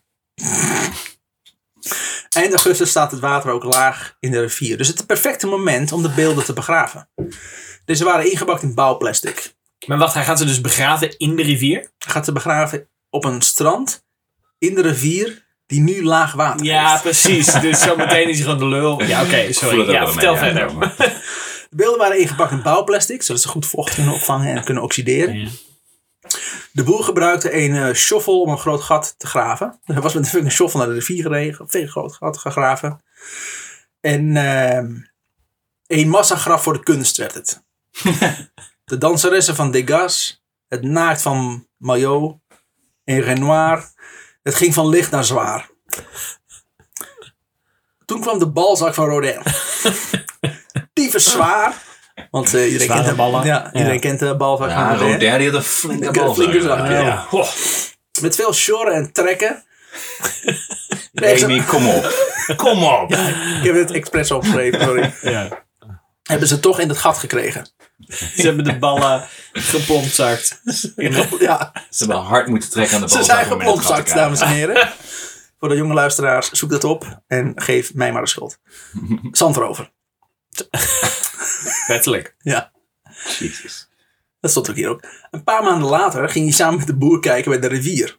Maar het had geregend, dus het water stond hoog. Nou, ik ben verbaasd. Volgens de boer zou het een week duren. Dan zou het water wel weer gezakt zijn. Natuurlijk. Geert zou nog meerdere keren terugkeren. En elke keer was er wel iets anders. Met iedere regenbuig steeg het water in de rivier een paar meter. Toen kwam de winter en toen veranderden binnen 1 dag de weilanden in een kolkende watermassa. Oh, Jezus. Sorry. Het duurde tot de volgende zomer voordat ze weer bij het strandje konden.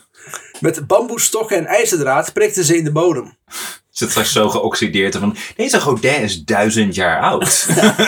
Wauw. Ze gebruikten dus bamboesstokken en ijzerdraad in de bodem om op zoek te gaan naar de beelden. Ja, Jezus. Geen resultaat. Weg. Had de boer ze meegenomen? Geert begon zich af te vragen. Weggespoeld. Geert begon zich af te vragen hoe ver hij verder moest zoeken. Oh ja, natuurlijk. Hoe ver kan zoiets afdrijven? Ja. Er komen metaaldetectoren en geigertellers aan te passen. Dit is een soort van true crime podcast, wordt dit nou? Ja. Zeg maar menselijke figuren in bouwplastic. Uiteindelijk hebben ze toch ook de Yvonne Jaspers ingeschakeld. Boer zoekt wild. Ja. Ik denk dat er ook archeologen aanwezig waren. Ik wist niet dat we nog zo ver slachtoffers konden vinden van Pompeii. Het is afgedreven inderdaad. Met de lava. Was er dus aan de slag met metaaldetectoren, geigertellers en een graafmachine. Geigertellers? Ja, die konden hoeveel HR geigers te zijn. Ja. Ja. Steeds maar één. Maar ik bedoel, waren die beelden radioactief? Of is brons radioactief? Nou, alles is radioactief. Ja, ook jij bent radioactief. En goed ook. Fuck ja. Vrij toxic ben je. Bananen zijn radioactief, dat weet ik toch. En zonnebloemen nemen radioactiviteit op. Maar eigenlijk heeft alles een bepaalde radioactieve lading. Ah, oké. Daarmee kun je dus objecten zoeken. Wat een metaaldetector misschien niet kan tot een bepaalde diepte. Kan een kijkertelt misschien wel. Weet ik veel. Ik verzin het ook allemaal. Hij zegt ook maar wat. Eigenlijk zoals de hele tijd al. Ja. Dit is nooit gebeurd ook. Dit is gewoon... Er staat hier ook helemaal niks. Gewoon alleen maar de letter S. Ik verzin gewoon heel veel wat. Remy zit er inderdaad al ruim 2 uur op zijn telefoon te kijken. Hij zit alleen maar te tinderen. Terwijl hij dat is een kunstenaar. Rechts. Extreem rechts ben ik met dit.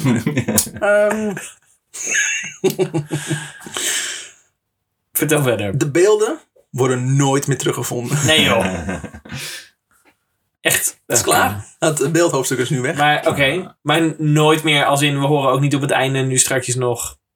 Ben ik al op het einde? Nee, ja.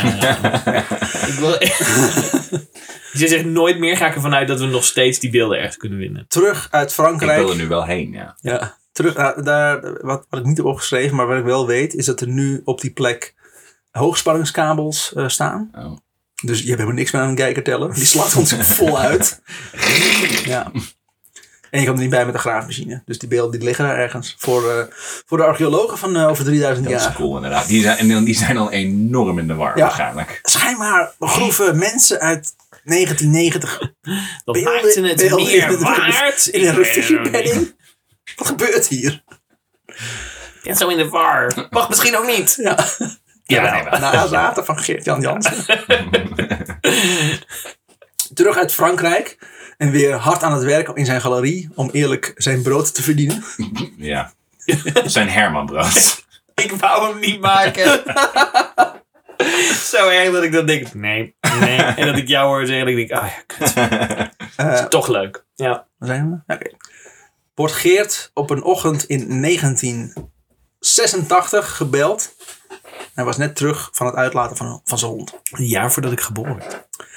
Het is Henk Ernst. Is ook geen toeval. Nee.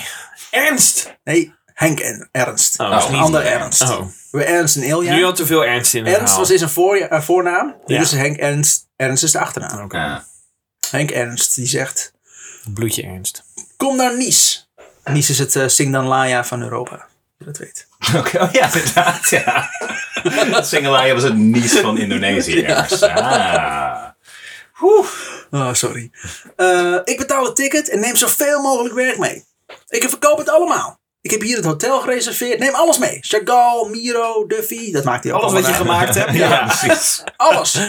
Morgen is er gelijk geld voor je. Nee, geloof me, komt goed. Oh, dit komt niet goed. Henk beloofde altijd gouden bergen.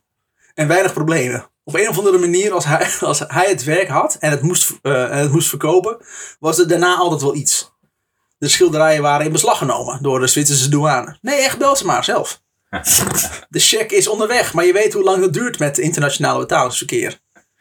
Hier heb je alvast 200 gulden. Volgende week reken ik de rest met je af in Brussel. En neem dan gelijk wat etsen van Dali voor me mee. Dat waren ook gewoon bestellingen die werden geplaatst. Wat erg dat Geert nou zo te maken krijgt met een oplichter. Dat vind ik echt lullig voor. Dat vind ik echt niet leuk. Ja. Het zijn de mensen met wie je omgaat. Oh, dit is helemaal niet leuk. Oh, een beetje misselijk. Wat. Maar Geert had dus door dat hij knijthard genaaid werd. Ja, hij kende Henk heel goed. Zo'n bullshitter. Soms was er gewoon geen geld en kreeg Geert betaald in diamanten die hij als onderpand had gekregen. Dat vind ik ook best oké. Ja, achteraf bleken dat blokjes autoglas te zijn. Oh, dat is mis. Tom verbaasd. Nou, wie had dat gedacht? Ook kon Henk zich nooit aan een afspraak houden. Fucking en kwam hij eigenlijk jongen. Nooit opdagen. Waardeloze zak hoor die Henk. Ja, een beetje de familie van Dick Been, denk ik.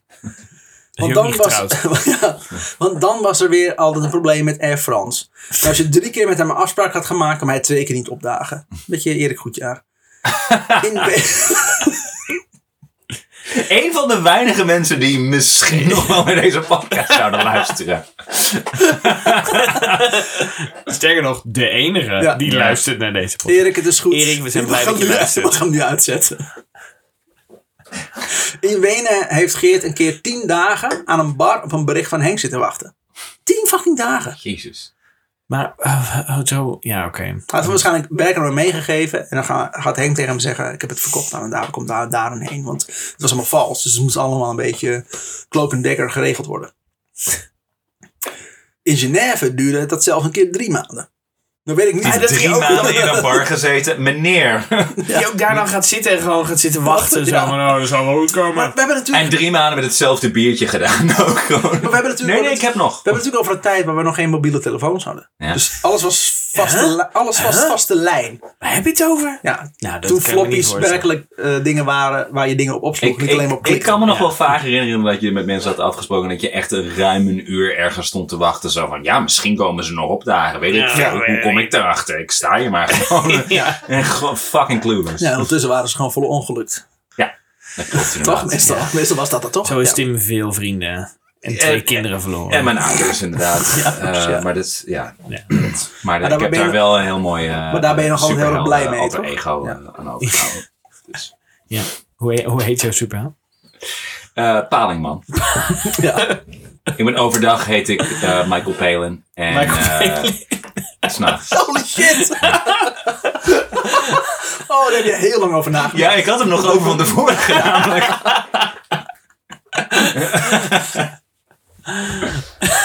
Oh, weer toch ook een lekker ding. En dan neemt hij constant iedereen in de paling. Ja. Meer dat Joker dus eigenlijk. Ja. Ik heb nu echt een medelijden met die criminelen die hij oppakt. Ik heb medelijden met mensen die hier nog steeds naar luisteren. Yeah. Ja. Zullen het nog steeds de 39 zijn? Ik weet het niet. Oké. Weer doorgescrollt zonder echt te lezen. Nee, maar die stilte is wel fijn. Als het even stil is, mensen, dan heeft Remy een match op Tinder. En dan weet hij niet hoe hij daarop moet reageren. Dat gebeurt niet zo vaak. Als ik een match heb op Tinder, dan hoor je dat geluid. Kom je hier vaker? Dus Henk heeft ook in Genève 3 maanden op die man zitten wachten. Dus ik weet niet wat er eerder kwam. Dat hij vond dat 10 dagen valt best nog wel mee. Ik wacht nog 3 maanden op hem. Daarna op in een plek. Of dat hij eerst 3 maanden op hem gewacht heeft. En toen dacht dit doet Henk nooit meer. Ik ga niet nog een keer 3 maanden op hem zitten wachten. 10 dagen. Prima. Dat is de lijn die trekt. Dus, er zit een progressie in. Verdomme Henk. Op Henk moest je eigenlijk altijd wachten. Ja. Vooral als het om... Zo ken ik hem wel, ja. Vooral als hij geld moest betalen. Dus Geert had het goed door. Ja, ik kan lekker bellen Henk, maar ik kom echt niet toe. Ik kan nog een hoop leren van Henk, merk ik al. Dus diezelfde middag vertrekt Geert met een map vol tekeningen naar Nice. Ja, hij gaat wel. Hij gaat gewoon, ja. Geert nam hier een enorm risico mee. Ja. Maar hij moest wel, want het geld was weer eens op. Godzaam. Waar gaf hij dat geld dan uit? Gewoon aan in kunst. En 3 maanden in een kroeg zitten. Ja, heel veel wijn. Henk had inderdaad een kamer gereserveerd. En toen Geert in bad zat, hoorde hij Henk nog vertrekken. Doei, dat zo! En hij ziet hem vertrekken met een map met zijn map vol tekenen. Motherfucker. Oh, Henk, jongen. Kut, denkt Geert. Ja. Waarom ben ik nou net nu in bad gegaan? Ja. Die zie ik natuurlijk nooit meer terug. En dat klopt. Daarom is criminaliteit ook een smerige zaak. Want de meeste criminelen gaan niet in bad. Maar dan worden ze meestal genaaid. Is dat wel? Weet ik niet. Deze heb je ook opgeschreven. Nee. Ik kan het toch nog nalezen, bedenk ik nu. Uit verveling en nood, en hij is blut, begint hij uit noodzaak zijn minibar maar leeg te drinken en te eten. Dus hij heeft geen geld voor eten. Oh. Dus drink jij echt het duurste wat er is, een minibar. Nou, ondertussen wacht hij op Henk. Hij kan ondertussen ook gewoon een Karel Appel schilderen en daarmee betalen. Ja, precies. Een appeltje voor de dorst. Hey! Zo, een beetje een grap van jou eigenlijk. George. Ja, het is een hele goede Remy, mag ik wel even zeggen. Toen zijn minibar leeg was, zette hij de flesjes gevuld met water weer terug in de koelkast. Classic. Dus zelfs drank vervalst hij. Ja. Hij zette dat ook Karel Appel op. Ja, Karel Appel. Karel Appel.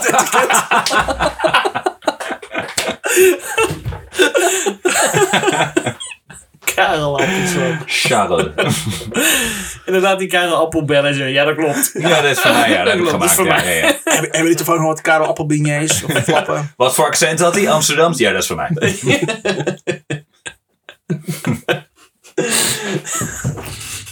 Bij de receptie beneden aangekomen vraagt Geert om een nieuwe kamer. Nu graag een kamer met ramen die open kunnen. Maar ook in hetzelfde hotel blijven. Hetzelfde hotel, ja. Maar dat ging niet zomaar. Want de inhoud van zijn ijskast moest eerst worden gecontroleerd. Natuurlijk. Wat ze vol aantroffen. Ja. Dus ik kreeg een nieuwe kamer.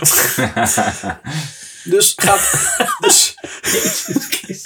moet toch iemand eerder hebben geprobeerd. Ja, maar het is ook niet zo. Weet je, in principe gaat er dan iemand anders in die kamer. En die maakt dan iets open. En die denkt dan, hé, dat is water. Dat klopt niet. Hallo, niet. Oh, dat moet dan de vorige gedaan hebben. Nou, dat komt goed uit. Want die zit in kamer 7. Dus die kunnen we dan... Wat een slappe champagne is dit. Ja. Dan moet je inderdaad hopen dat het Budweiser is. Want dan merkt niemand het namelijk. Ja, dit is inderdaad Budweiser. Dus Geert gaat op zoek naar zijn nieuwe kamer. Zijn fucking rolkoffer werkt ook met een open ramen trouwens, zei je. Dat vind ik ook wel... Met open ramen. Zodat hij er vandoor kan. Ja. Zou je denken, hè? Ja. Of al zijn we je handlangers er vandoor gaat met je kunst, dat je er dan graag kan. Ja. Zijn fucking rolkoffer werkt ook niet meer. Dit komt omdat er een wieltje is afgebroken en hier trekt hij het tapijt mee kapot. Zodat we ze gaan doen. Lekker. Beste gast ooit. Maar dan zet die Karel Appel op het tapijt en dan is het goed. Ja, kunst. Zet er een handtekening onder. Wordt uitgesneden. Wordt voor 2,5 miljoen verkocht. In de nieuwe kamer aangekomen begint hij ook weer met de koelkast leeg eten en te drinken. Ook in deze kamer kunnen de ramen niet open. Domme. Hoe vaak hij naar beneden... Slecht hotel. Ja, slecht recensie. Kapot tapijt. Ja. We kunnen niet open. Het was geen goede Yelp review. Minibars maar sowieso. Ja, die minibar is vrij klein. Dat vind ik echt jammer. Ja, het is heel mini, ja. En dood. Hoe vaak hij naar beneden is gegaan om een nieuwe kamer te regelen, weet hij niet meer. Dus hij is heel vaak in de weg gegaan. Hij weet gewoon niet meer. Alle minibars in het hele hotel die leeggefroten. Dat wel, wat wel slim is, want dan zijn alle minibars zijn gevuld met water. Denkt iedereen dat het normaal is en dan heeft hij gewoon goed gedaan.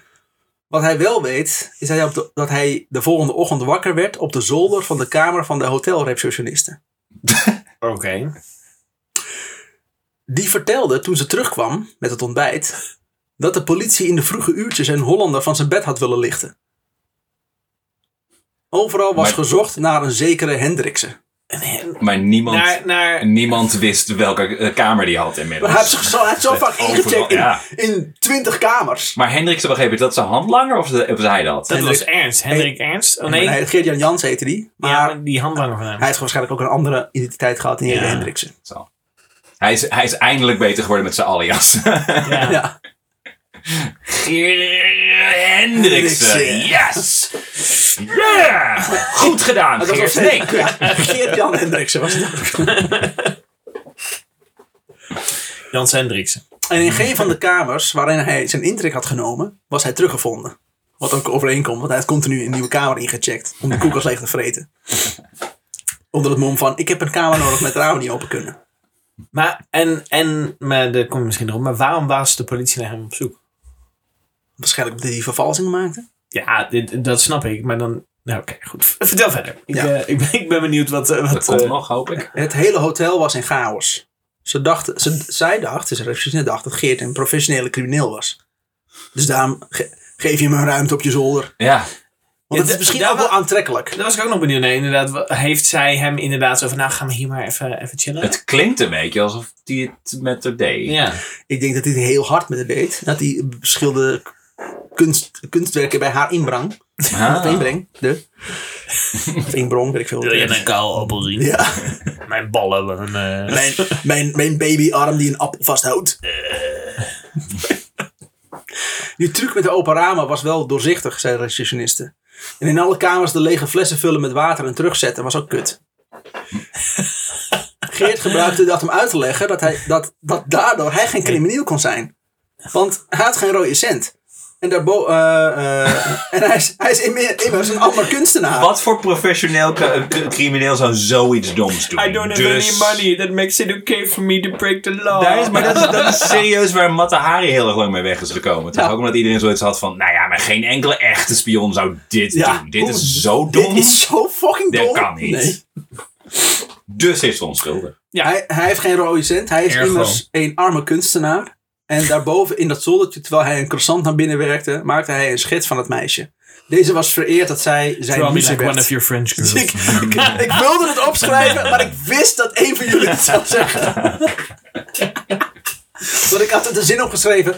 Draw me like one of your girls. Want ze zijn in Frankrijk. Draw me like one of your us girls. Geert had echt geen geld. Trouwens, want hij was gewoon een slecht zakenman. Dat idee hadden we al een beetje. En hij moest een terugreis terugverdienen met stoepkrijt. Tekeningen die hij maakte van Van Gogh en Rembrandt. Die hij maakte op de stoep van het hotel. En maar wel ondertekend. Dit is een echte Van Gogh. Dat is wel echt heel mooi. Ja. Rembrandt heeft hier echt met stoepkrijt. Oh, ik heb echt expert. Hij deed het heen en weer. Hij had een Van Gogh getekend. Toen begon het te regenen. Toen dacht hij, ik kan van zijn gezicht ook een Rembrandt maken. Daar maakte er een Rembrandt van. Zo was hij bezig. Lekker. Met dit geld kon hij uiteindelijk ook een ticket kopen. En hij was er trots op, want eindelijk had hij geld verdiend met iets wat hij echt gemaakt had. Hij is wel echt een self-made man, ja. Hiervoor heeft hij eigenlijk maar geld verdiend omdat mensen dachten dat het een appel was. Ja, nagemaakt. Of een Rodin of whatever. Het was wel goed ook dat hij genoeg geld had om te vertrekken. Want de hoteleigenaar had hem op de laatste dag zien tekenen. Eén dag langer in Nice en hij was gearresteerd. Terug in Nederland gaat de telefoon. Het is Henk Ernst. Waar was je nou gebleven? Ik zit hier op je te wachten. Fucking Ernst. Zit hij in die kroeg waar de 3 maanden was? Hey, hallo. Waar ben je nou? Ik zit hier al 2 uur. Ernst heeft waarschijnlijk hem gewoon aangegeven. Ja. Want hij moest met al zijn werk komen. Met bewijsmateriaal. Ja. En hij was daar net een paar dagen. Hij was er net een dag. Want hij had een dag alles leeggefroten. Toen op het zoldertje was hij geëindigd. En toen was de politie binnengekomen. Ja. Het is allemaal een beetje... Ook omdat hij weer alles halfbakken doet, is hij toch weer... Ja, toch weer vandoor. Heeft hij toch weer gered. Ja. Dit was niet de enige keer dat hij zich door Henk ernstig liet naaien. Aha. Ja? Of voel je hem? Ja, we genoten ervan. Zo laat hij zich op een dag zo erg oplichten dat hij al zijn geld aan Henk verliest. Maar hierna nog... Hij blijft nog steeds vrienden met Ernst. Ja, ik denk dat als jij... Oh, even die microfoon praten. Ik denk als jij... even uit het plassen. Even naar het toilet. Ja. Ik denk dat als jij in die wereld begeeft... is dat al jouw vrienden gewoon criminelen zijn. Ja, je hebt ze nodig. Ja, je hebt ze allemaal nodig, maar je kan ze niet echt vertrouwen. En ja, het is niet het beste, maar ja, ik heb het er maar mee te doen. Ja, het is een beetje onze vriendschap. Ik heb het er maar mee te doen, ja. Ze zijn allemaal net als mij. Niet te vertrouwen. Slecht gevoel voor humor. Ja. Henk had allerlei plaatjes. En linker trucjes. Hem zover gekregen om geld te stoppen in vastgoed. Dus, iedereen doet het, had Henk gezegd. Nu een pandje kopen. En dan over een paar maanden later met winst doorverkopen. Super makkelijk geld verdienen. Dan komt het vastgoed. Inderdaad. Super makkelijk geld verdienen heet dat. Henk zou het ook allemaal wel regelen. Je kent me toch? Henk is een van de meest uitgekookte boeven die Geert kent. Hij weet bijna iedereen op te lichten. Zelfs de notaris met wie hij in Amsterdam samenwerkte... heeft door Henk uiteindelijk zijn kantoor moeten sluiten. En Geert was er ook weer ingetrapt. Het was makkelijker geld te verliezen bij Henk dan te verdienen. Heeft Henk een drugsprobleem toevallig? Want zo klinkt hij wel. Nee, je kent me toch? Kom op, nog 1 keer. De vorige keer dat was echt een misverstand. Heel manipulatief. Ja, ontzettend. Zal vast wel. Dwangmatig liegen. Maar hij was ook heel goed in zijn werk. Ja, ja. Waarschijnlijk heel charismatisch. Heel charismatisch en gewoon goed kunnen lullen. Geert loopt... you got me again, ja. Henk. Oh, dat schavuiten ze toch. Vorige 6 keer dat je me hebt opgelicht, dat was echt mijn schuld. Maar kan niet boos op je blijven. Die ogen. Oh, oké. Okay. Oh, hier is al mijn geld. Het begint met die ogen, hè. Maar dan die ballen. Die Balzak. De balzak van Rodin. Die hevig geoxideerde Balzak. Ja, inmiddels wel. De hevig verguisde Balzak van Rodin. Die staan onder hoogspanning. Ergens in een rivier. Die staat zeker onder hoogspanning. Oh. Nou, een paar decennia, ja. Oh. Holy shit. Oh, ja. Maar goed, vertel verder even. Ja, Geert loopt Boris tegen het lijf. Waarom? Boris was een man die dacht alle vrouwen te versieren. Hij had blond haar en blauwe ogen. Dat dacht hij in ieder geval. Uit het sprookjesboek geslopen? Hij dacht, ja. Hij heet Boris de Boef. Oké. Okay. Nee, dat is niet.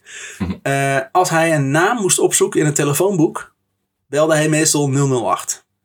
Dat was vroeger het nummer wat je belde om... Ik zoek die en die. Toen je nog een beetje kon doorschakelen. Ja. Zo, dat soort te vroeg van school gegaan, vanuit huis weggelopen. En hij heeft in bijna elke gevangenis gezeten die je in Europa kan vinden. Boris had Henk Ernst gezien bij een bank in Luxemburg.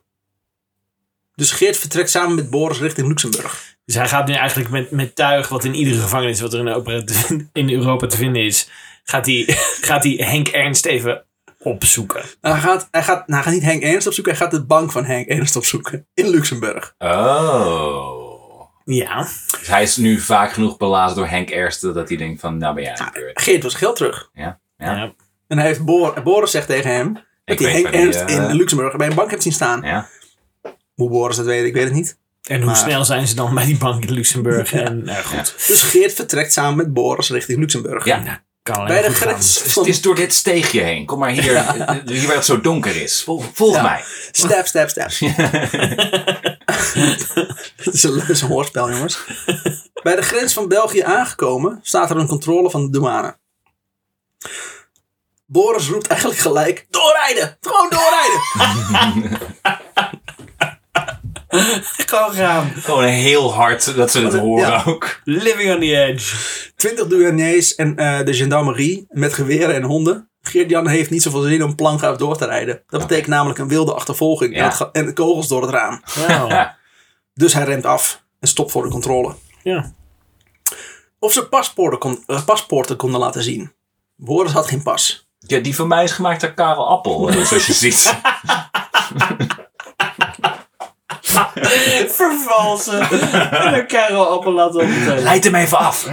Zo snel een paspoort tekenen. Oh ja, dat is een echte, ja, ik zie het. Boris was ook zo zenuwachtig, omdat hij geen pas had. Karel Pommier. Boris had nog nooit een pas gehad. Maar dat betekende dat bij de douane eigenlijk gelijk dat je mee moest en naar de gevangenis moest. Daar had Boris niet zoveel zin in. Dus hij deed alsof hij aan het zoeken was in de zakken van zijn jas. Boris zoiets van, nee, die gevangenis heb ik al een keer ingezet. Ja, die ken ik al. Nooit meer 2 keer in dezelfde gevangenis. Dus heel weinig sfeer in deze gevangenis. Ja. Dus Boris zoekt in de zakken van zijn jas. En daarna ook in de zakken van de jas van Geert. Natuurlijk. De klep van de auto gaat open en Boris begint met zoeken in de bagage. Naar een paspoort. Hij is op zoek naar een niet bestaand paspoort. Tijdrekken. Alle koffers gaan open. Niet de koffers van Boris, want Boris had geen bagage. Het waren de Geert zijn koffers die aan het doorzoeken was. Hij begreep er niets van. Misschien ben ik hem vergeten, zegt Boris. Ja, wat gek. De chef van de Belgische douane stond er verbaasd naar te kijken. Het toneelstuk duurde lang en uiteindelijk mochten ze verder rijden. Laat hem zitten dan. Maak er een overdreven mogelijke show van en het is goed. Maar ze mochten verder rijden, maar terug Nederland in. Oh, dat wel. Okay. Want België kwamen ze niet in. Nee. Want ze hadden geen paspoort. Dus reden ze een paar kilometer door en gingen ze weer de grens over in België. Hier stond namelijk geen douane, er was niet eens een grenspost. Nu zijn ze in België. Maar waarom... Oké, laat maar. Misschien moet ik geen vraag stellen hierover. Gewoon laten gaan. Dit was nog in de tijd dat je echt nog douane had. Het is een Belgemop. Ja, ik snap het. Deze hele podcast is één hele lange Belgemop. Ja. Maar er loopt een Geert een kunstcafé binnen. Ik snap gewoon niet waarom je bij het ene punt heel moeilijk doet. Terwijl je een paar meter verderop... Nou, niks aan. Omdat je al aangehouden bent. Dus als je niet gelijk een paspoort kan tonen... Je bent al aangekomen, je wordt al gecontroleerd. Ja. Dus maar Geert reed gewoon. Hij wist niet dat Boris zijn pas had. En toen zei Boris, ik heb helemaal geen pas, man. Ja. Dus werd alles gecontroleerd. Maar toen stonden ze er al. Dus konden ze zeggen, sorry, ik draai wel even om. Nee, dus het zo lang mogelijk. Ik ga wel op een andere puntengrens over. Ja, ze hadden gewoon maar zoveel mensen natuurlijk ook. Aan de grens. Ja. Dus, ja. Maar 20 douanees. Dus dat is gewoon niet te doen met één auto. Ja, precies. Aangekomen in Luxemburg checken ze in bij een hotel. Ook hier wordt er om paspoorten gevraagd. Blijkbaar wordt dit een probleem. Maar hier aangekomen vraagt Geert zich eigenlijk af wat hij hier komt doen. Oh, nou toch. Dus pas in Luxemburg denkt hij... Wat ben ik hier eigenlijk mee bezig? Ja, oké. Henk, Boris, je hebt Henk een bank zien binnengaan. Maar wat hebben we daaraan? Wat gaan we doen dan? Ja. Wat gaan we doen met deze informatie? Ja, gaan we die bank beroven? Ja. En dan? Dan weet je waar ze geld is. Dacht ik, ze hebben wel een plan, maar blijkbaar niet. Een bank wordt immers goed beveiligd, dus ja. Nou. Is dat zo, ja? Ja? Is dat een ding? Ja? Neem maar even serieus. Is dat een ding? Ja? Ja? Ook in Luxemburg. Oh, ja? Blijkbaar, ja. De vraag is het een bank of is het een... nee. Ja, dus... Klotzaak. Het is zo fijn dat ik Tim dan ook zo met zijn ogen dicht zien meeschudden. Nee, dit kan echt niet. Jawel, dit kan wel. Ik moet dit dus herkennen. Wel. Anders is het gewoon een loze grap in de ruimte. Ja, maar dat gebeurt heel vaak bij mij. Ja. Dat weet je toch? Oké, dan ken ik jou. En dan hou ik van je. Dus, nou goed. Ik weet dus nu waar mijn geld ligt. Fijn. Ja, kan er alleen niet bij. Kan er geen fuck bij. Ja. Tijdens het eten in een restaurant bedacht hij zich dat hij eigenlijk gewoon terug naar huis wilde. Tyfus en naar Luxemburg gereden. Met gevaar dat je aangehouden wordt bij de Belgische grond. Ik hoop echt dat dit verhaal eindigt met dat hij en Boris die bank gaan beroven. Hoop je dat? Dat wil ik echt. Ik ben voor. Ik weet het nooit waar dit wordt gaat. Ik denk dat ze het wel hebben gepland, maar dat hij op het laatste moment toch te misselijk werd. De geur van verf. Criminaliteit, kan ik maar niet tegen. De geur van verf op de biljet. Beveiligingscamera's. Daar is er misselijk van. Tijdens het eten in het restaurant bedacht hij zich dat hij eigenlijk terug naar huis wilde. Maar na het eten probeerde hij toch eventjes de bank in te lopen. Niet met een plan of zo. Gewoon zomaar even kijken wat er te doen was. Boris had hij gevraagd om buiten te blijven. Alles wat hij doet is random. Ik hoop gewoon heel erg ook dat gezien zijn levensloop... dat hij nu zo zeg maar heel casual de kluis inloopt... en gewoon het geld mee kan nemen. Ja. Die dus zegt, werkt hij hier? En dat zal wel. Nou, dat is Karel. He was the unseen man. Ik bedoel, het is nou helemaal een beroemde schilder. Dat hij op zichzelf de handtekening van Karel Appel zet. Dat hij zichzelf heeft vervalst. Oh mijn god, dat is Karel Appel. Staat op zijn been. Ja, waarom zou je hierover liegen? Een mevrouw aan de balie vroeg hem wat hij kwam doen. Dus Geert antwoordt. Ik heb een kluis bij u, maar ik ben de sleutel kwijt. Oh god, nee toch. Ik ben het Henk Ernst. Een sleutel van de kluis verloren. Ze ging meteen navragen. En wat was uw naam? Hij antwoordt, Ernst. Henk Ernst. Nee, joh. Oh, wat goed. Maar even later kreeg Geert te horen van de directie. Nee, sorry, we kunnen u niet helpen. Shit, ik dacht echt heel erg. Ik dacht dat het die invention of lying is. Ja. Nee, er staat geen geld op je rekening. Ja, jawel. Oh ja, nou, dan geef je het je wel. Hier. Hier is al het geld wat je wil. Nee, sorry, we kunnen u niet helpen. Er zou een slotenmaker aan de pas moeten komen en een notaris. Maar u zegt dat ook uw papieren gestolen zijn. Dan kunnen wij niet veel voor u betekenen. Een paar minuten later stond hij weer buiten. Dat wel logisch, dacht hij. Anders kan iedere fluitkeut om deze kutsmoes een bank beroven. Bedenkt hij zich nu pas. Ja. Het is wel leuk dat hij het probeert. Ja. Dit was het einde van deel 1. Ik merk dat dit nog heel lang gaat duren. Dus ik sluit hem even af. Oké. Nou ja, tot volgende week. Jongens. Of over 2 weken. Dan gaan we zien of Geert-Jan uiteindelijk misschien een bank gaat beroven. Gaat het echt nog zo lang duren? Dus het gaat ietsje langer duren. Maar ik weet niet hoe lang jullie nog blijven doorlullen en zijstaartjes innemen. Dus ik ben echt gewoon... Ik zit er namelijk echt wel in. Zolang je woorden als Balzak blijft gebruiken, dan kan het nog heel lang duren. Ja. Komt de Balzak en Rodin nog terug? En dan zal Geert-Jan de banken hebben beroven. Hoor het volgende week in de nieuwe Goede Ouwe.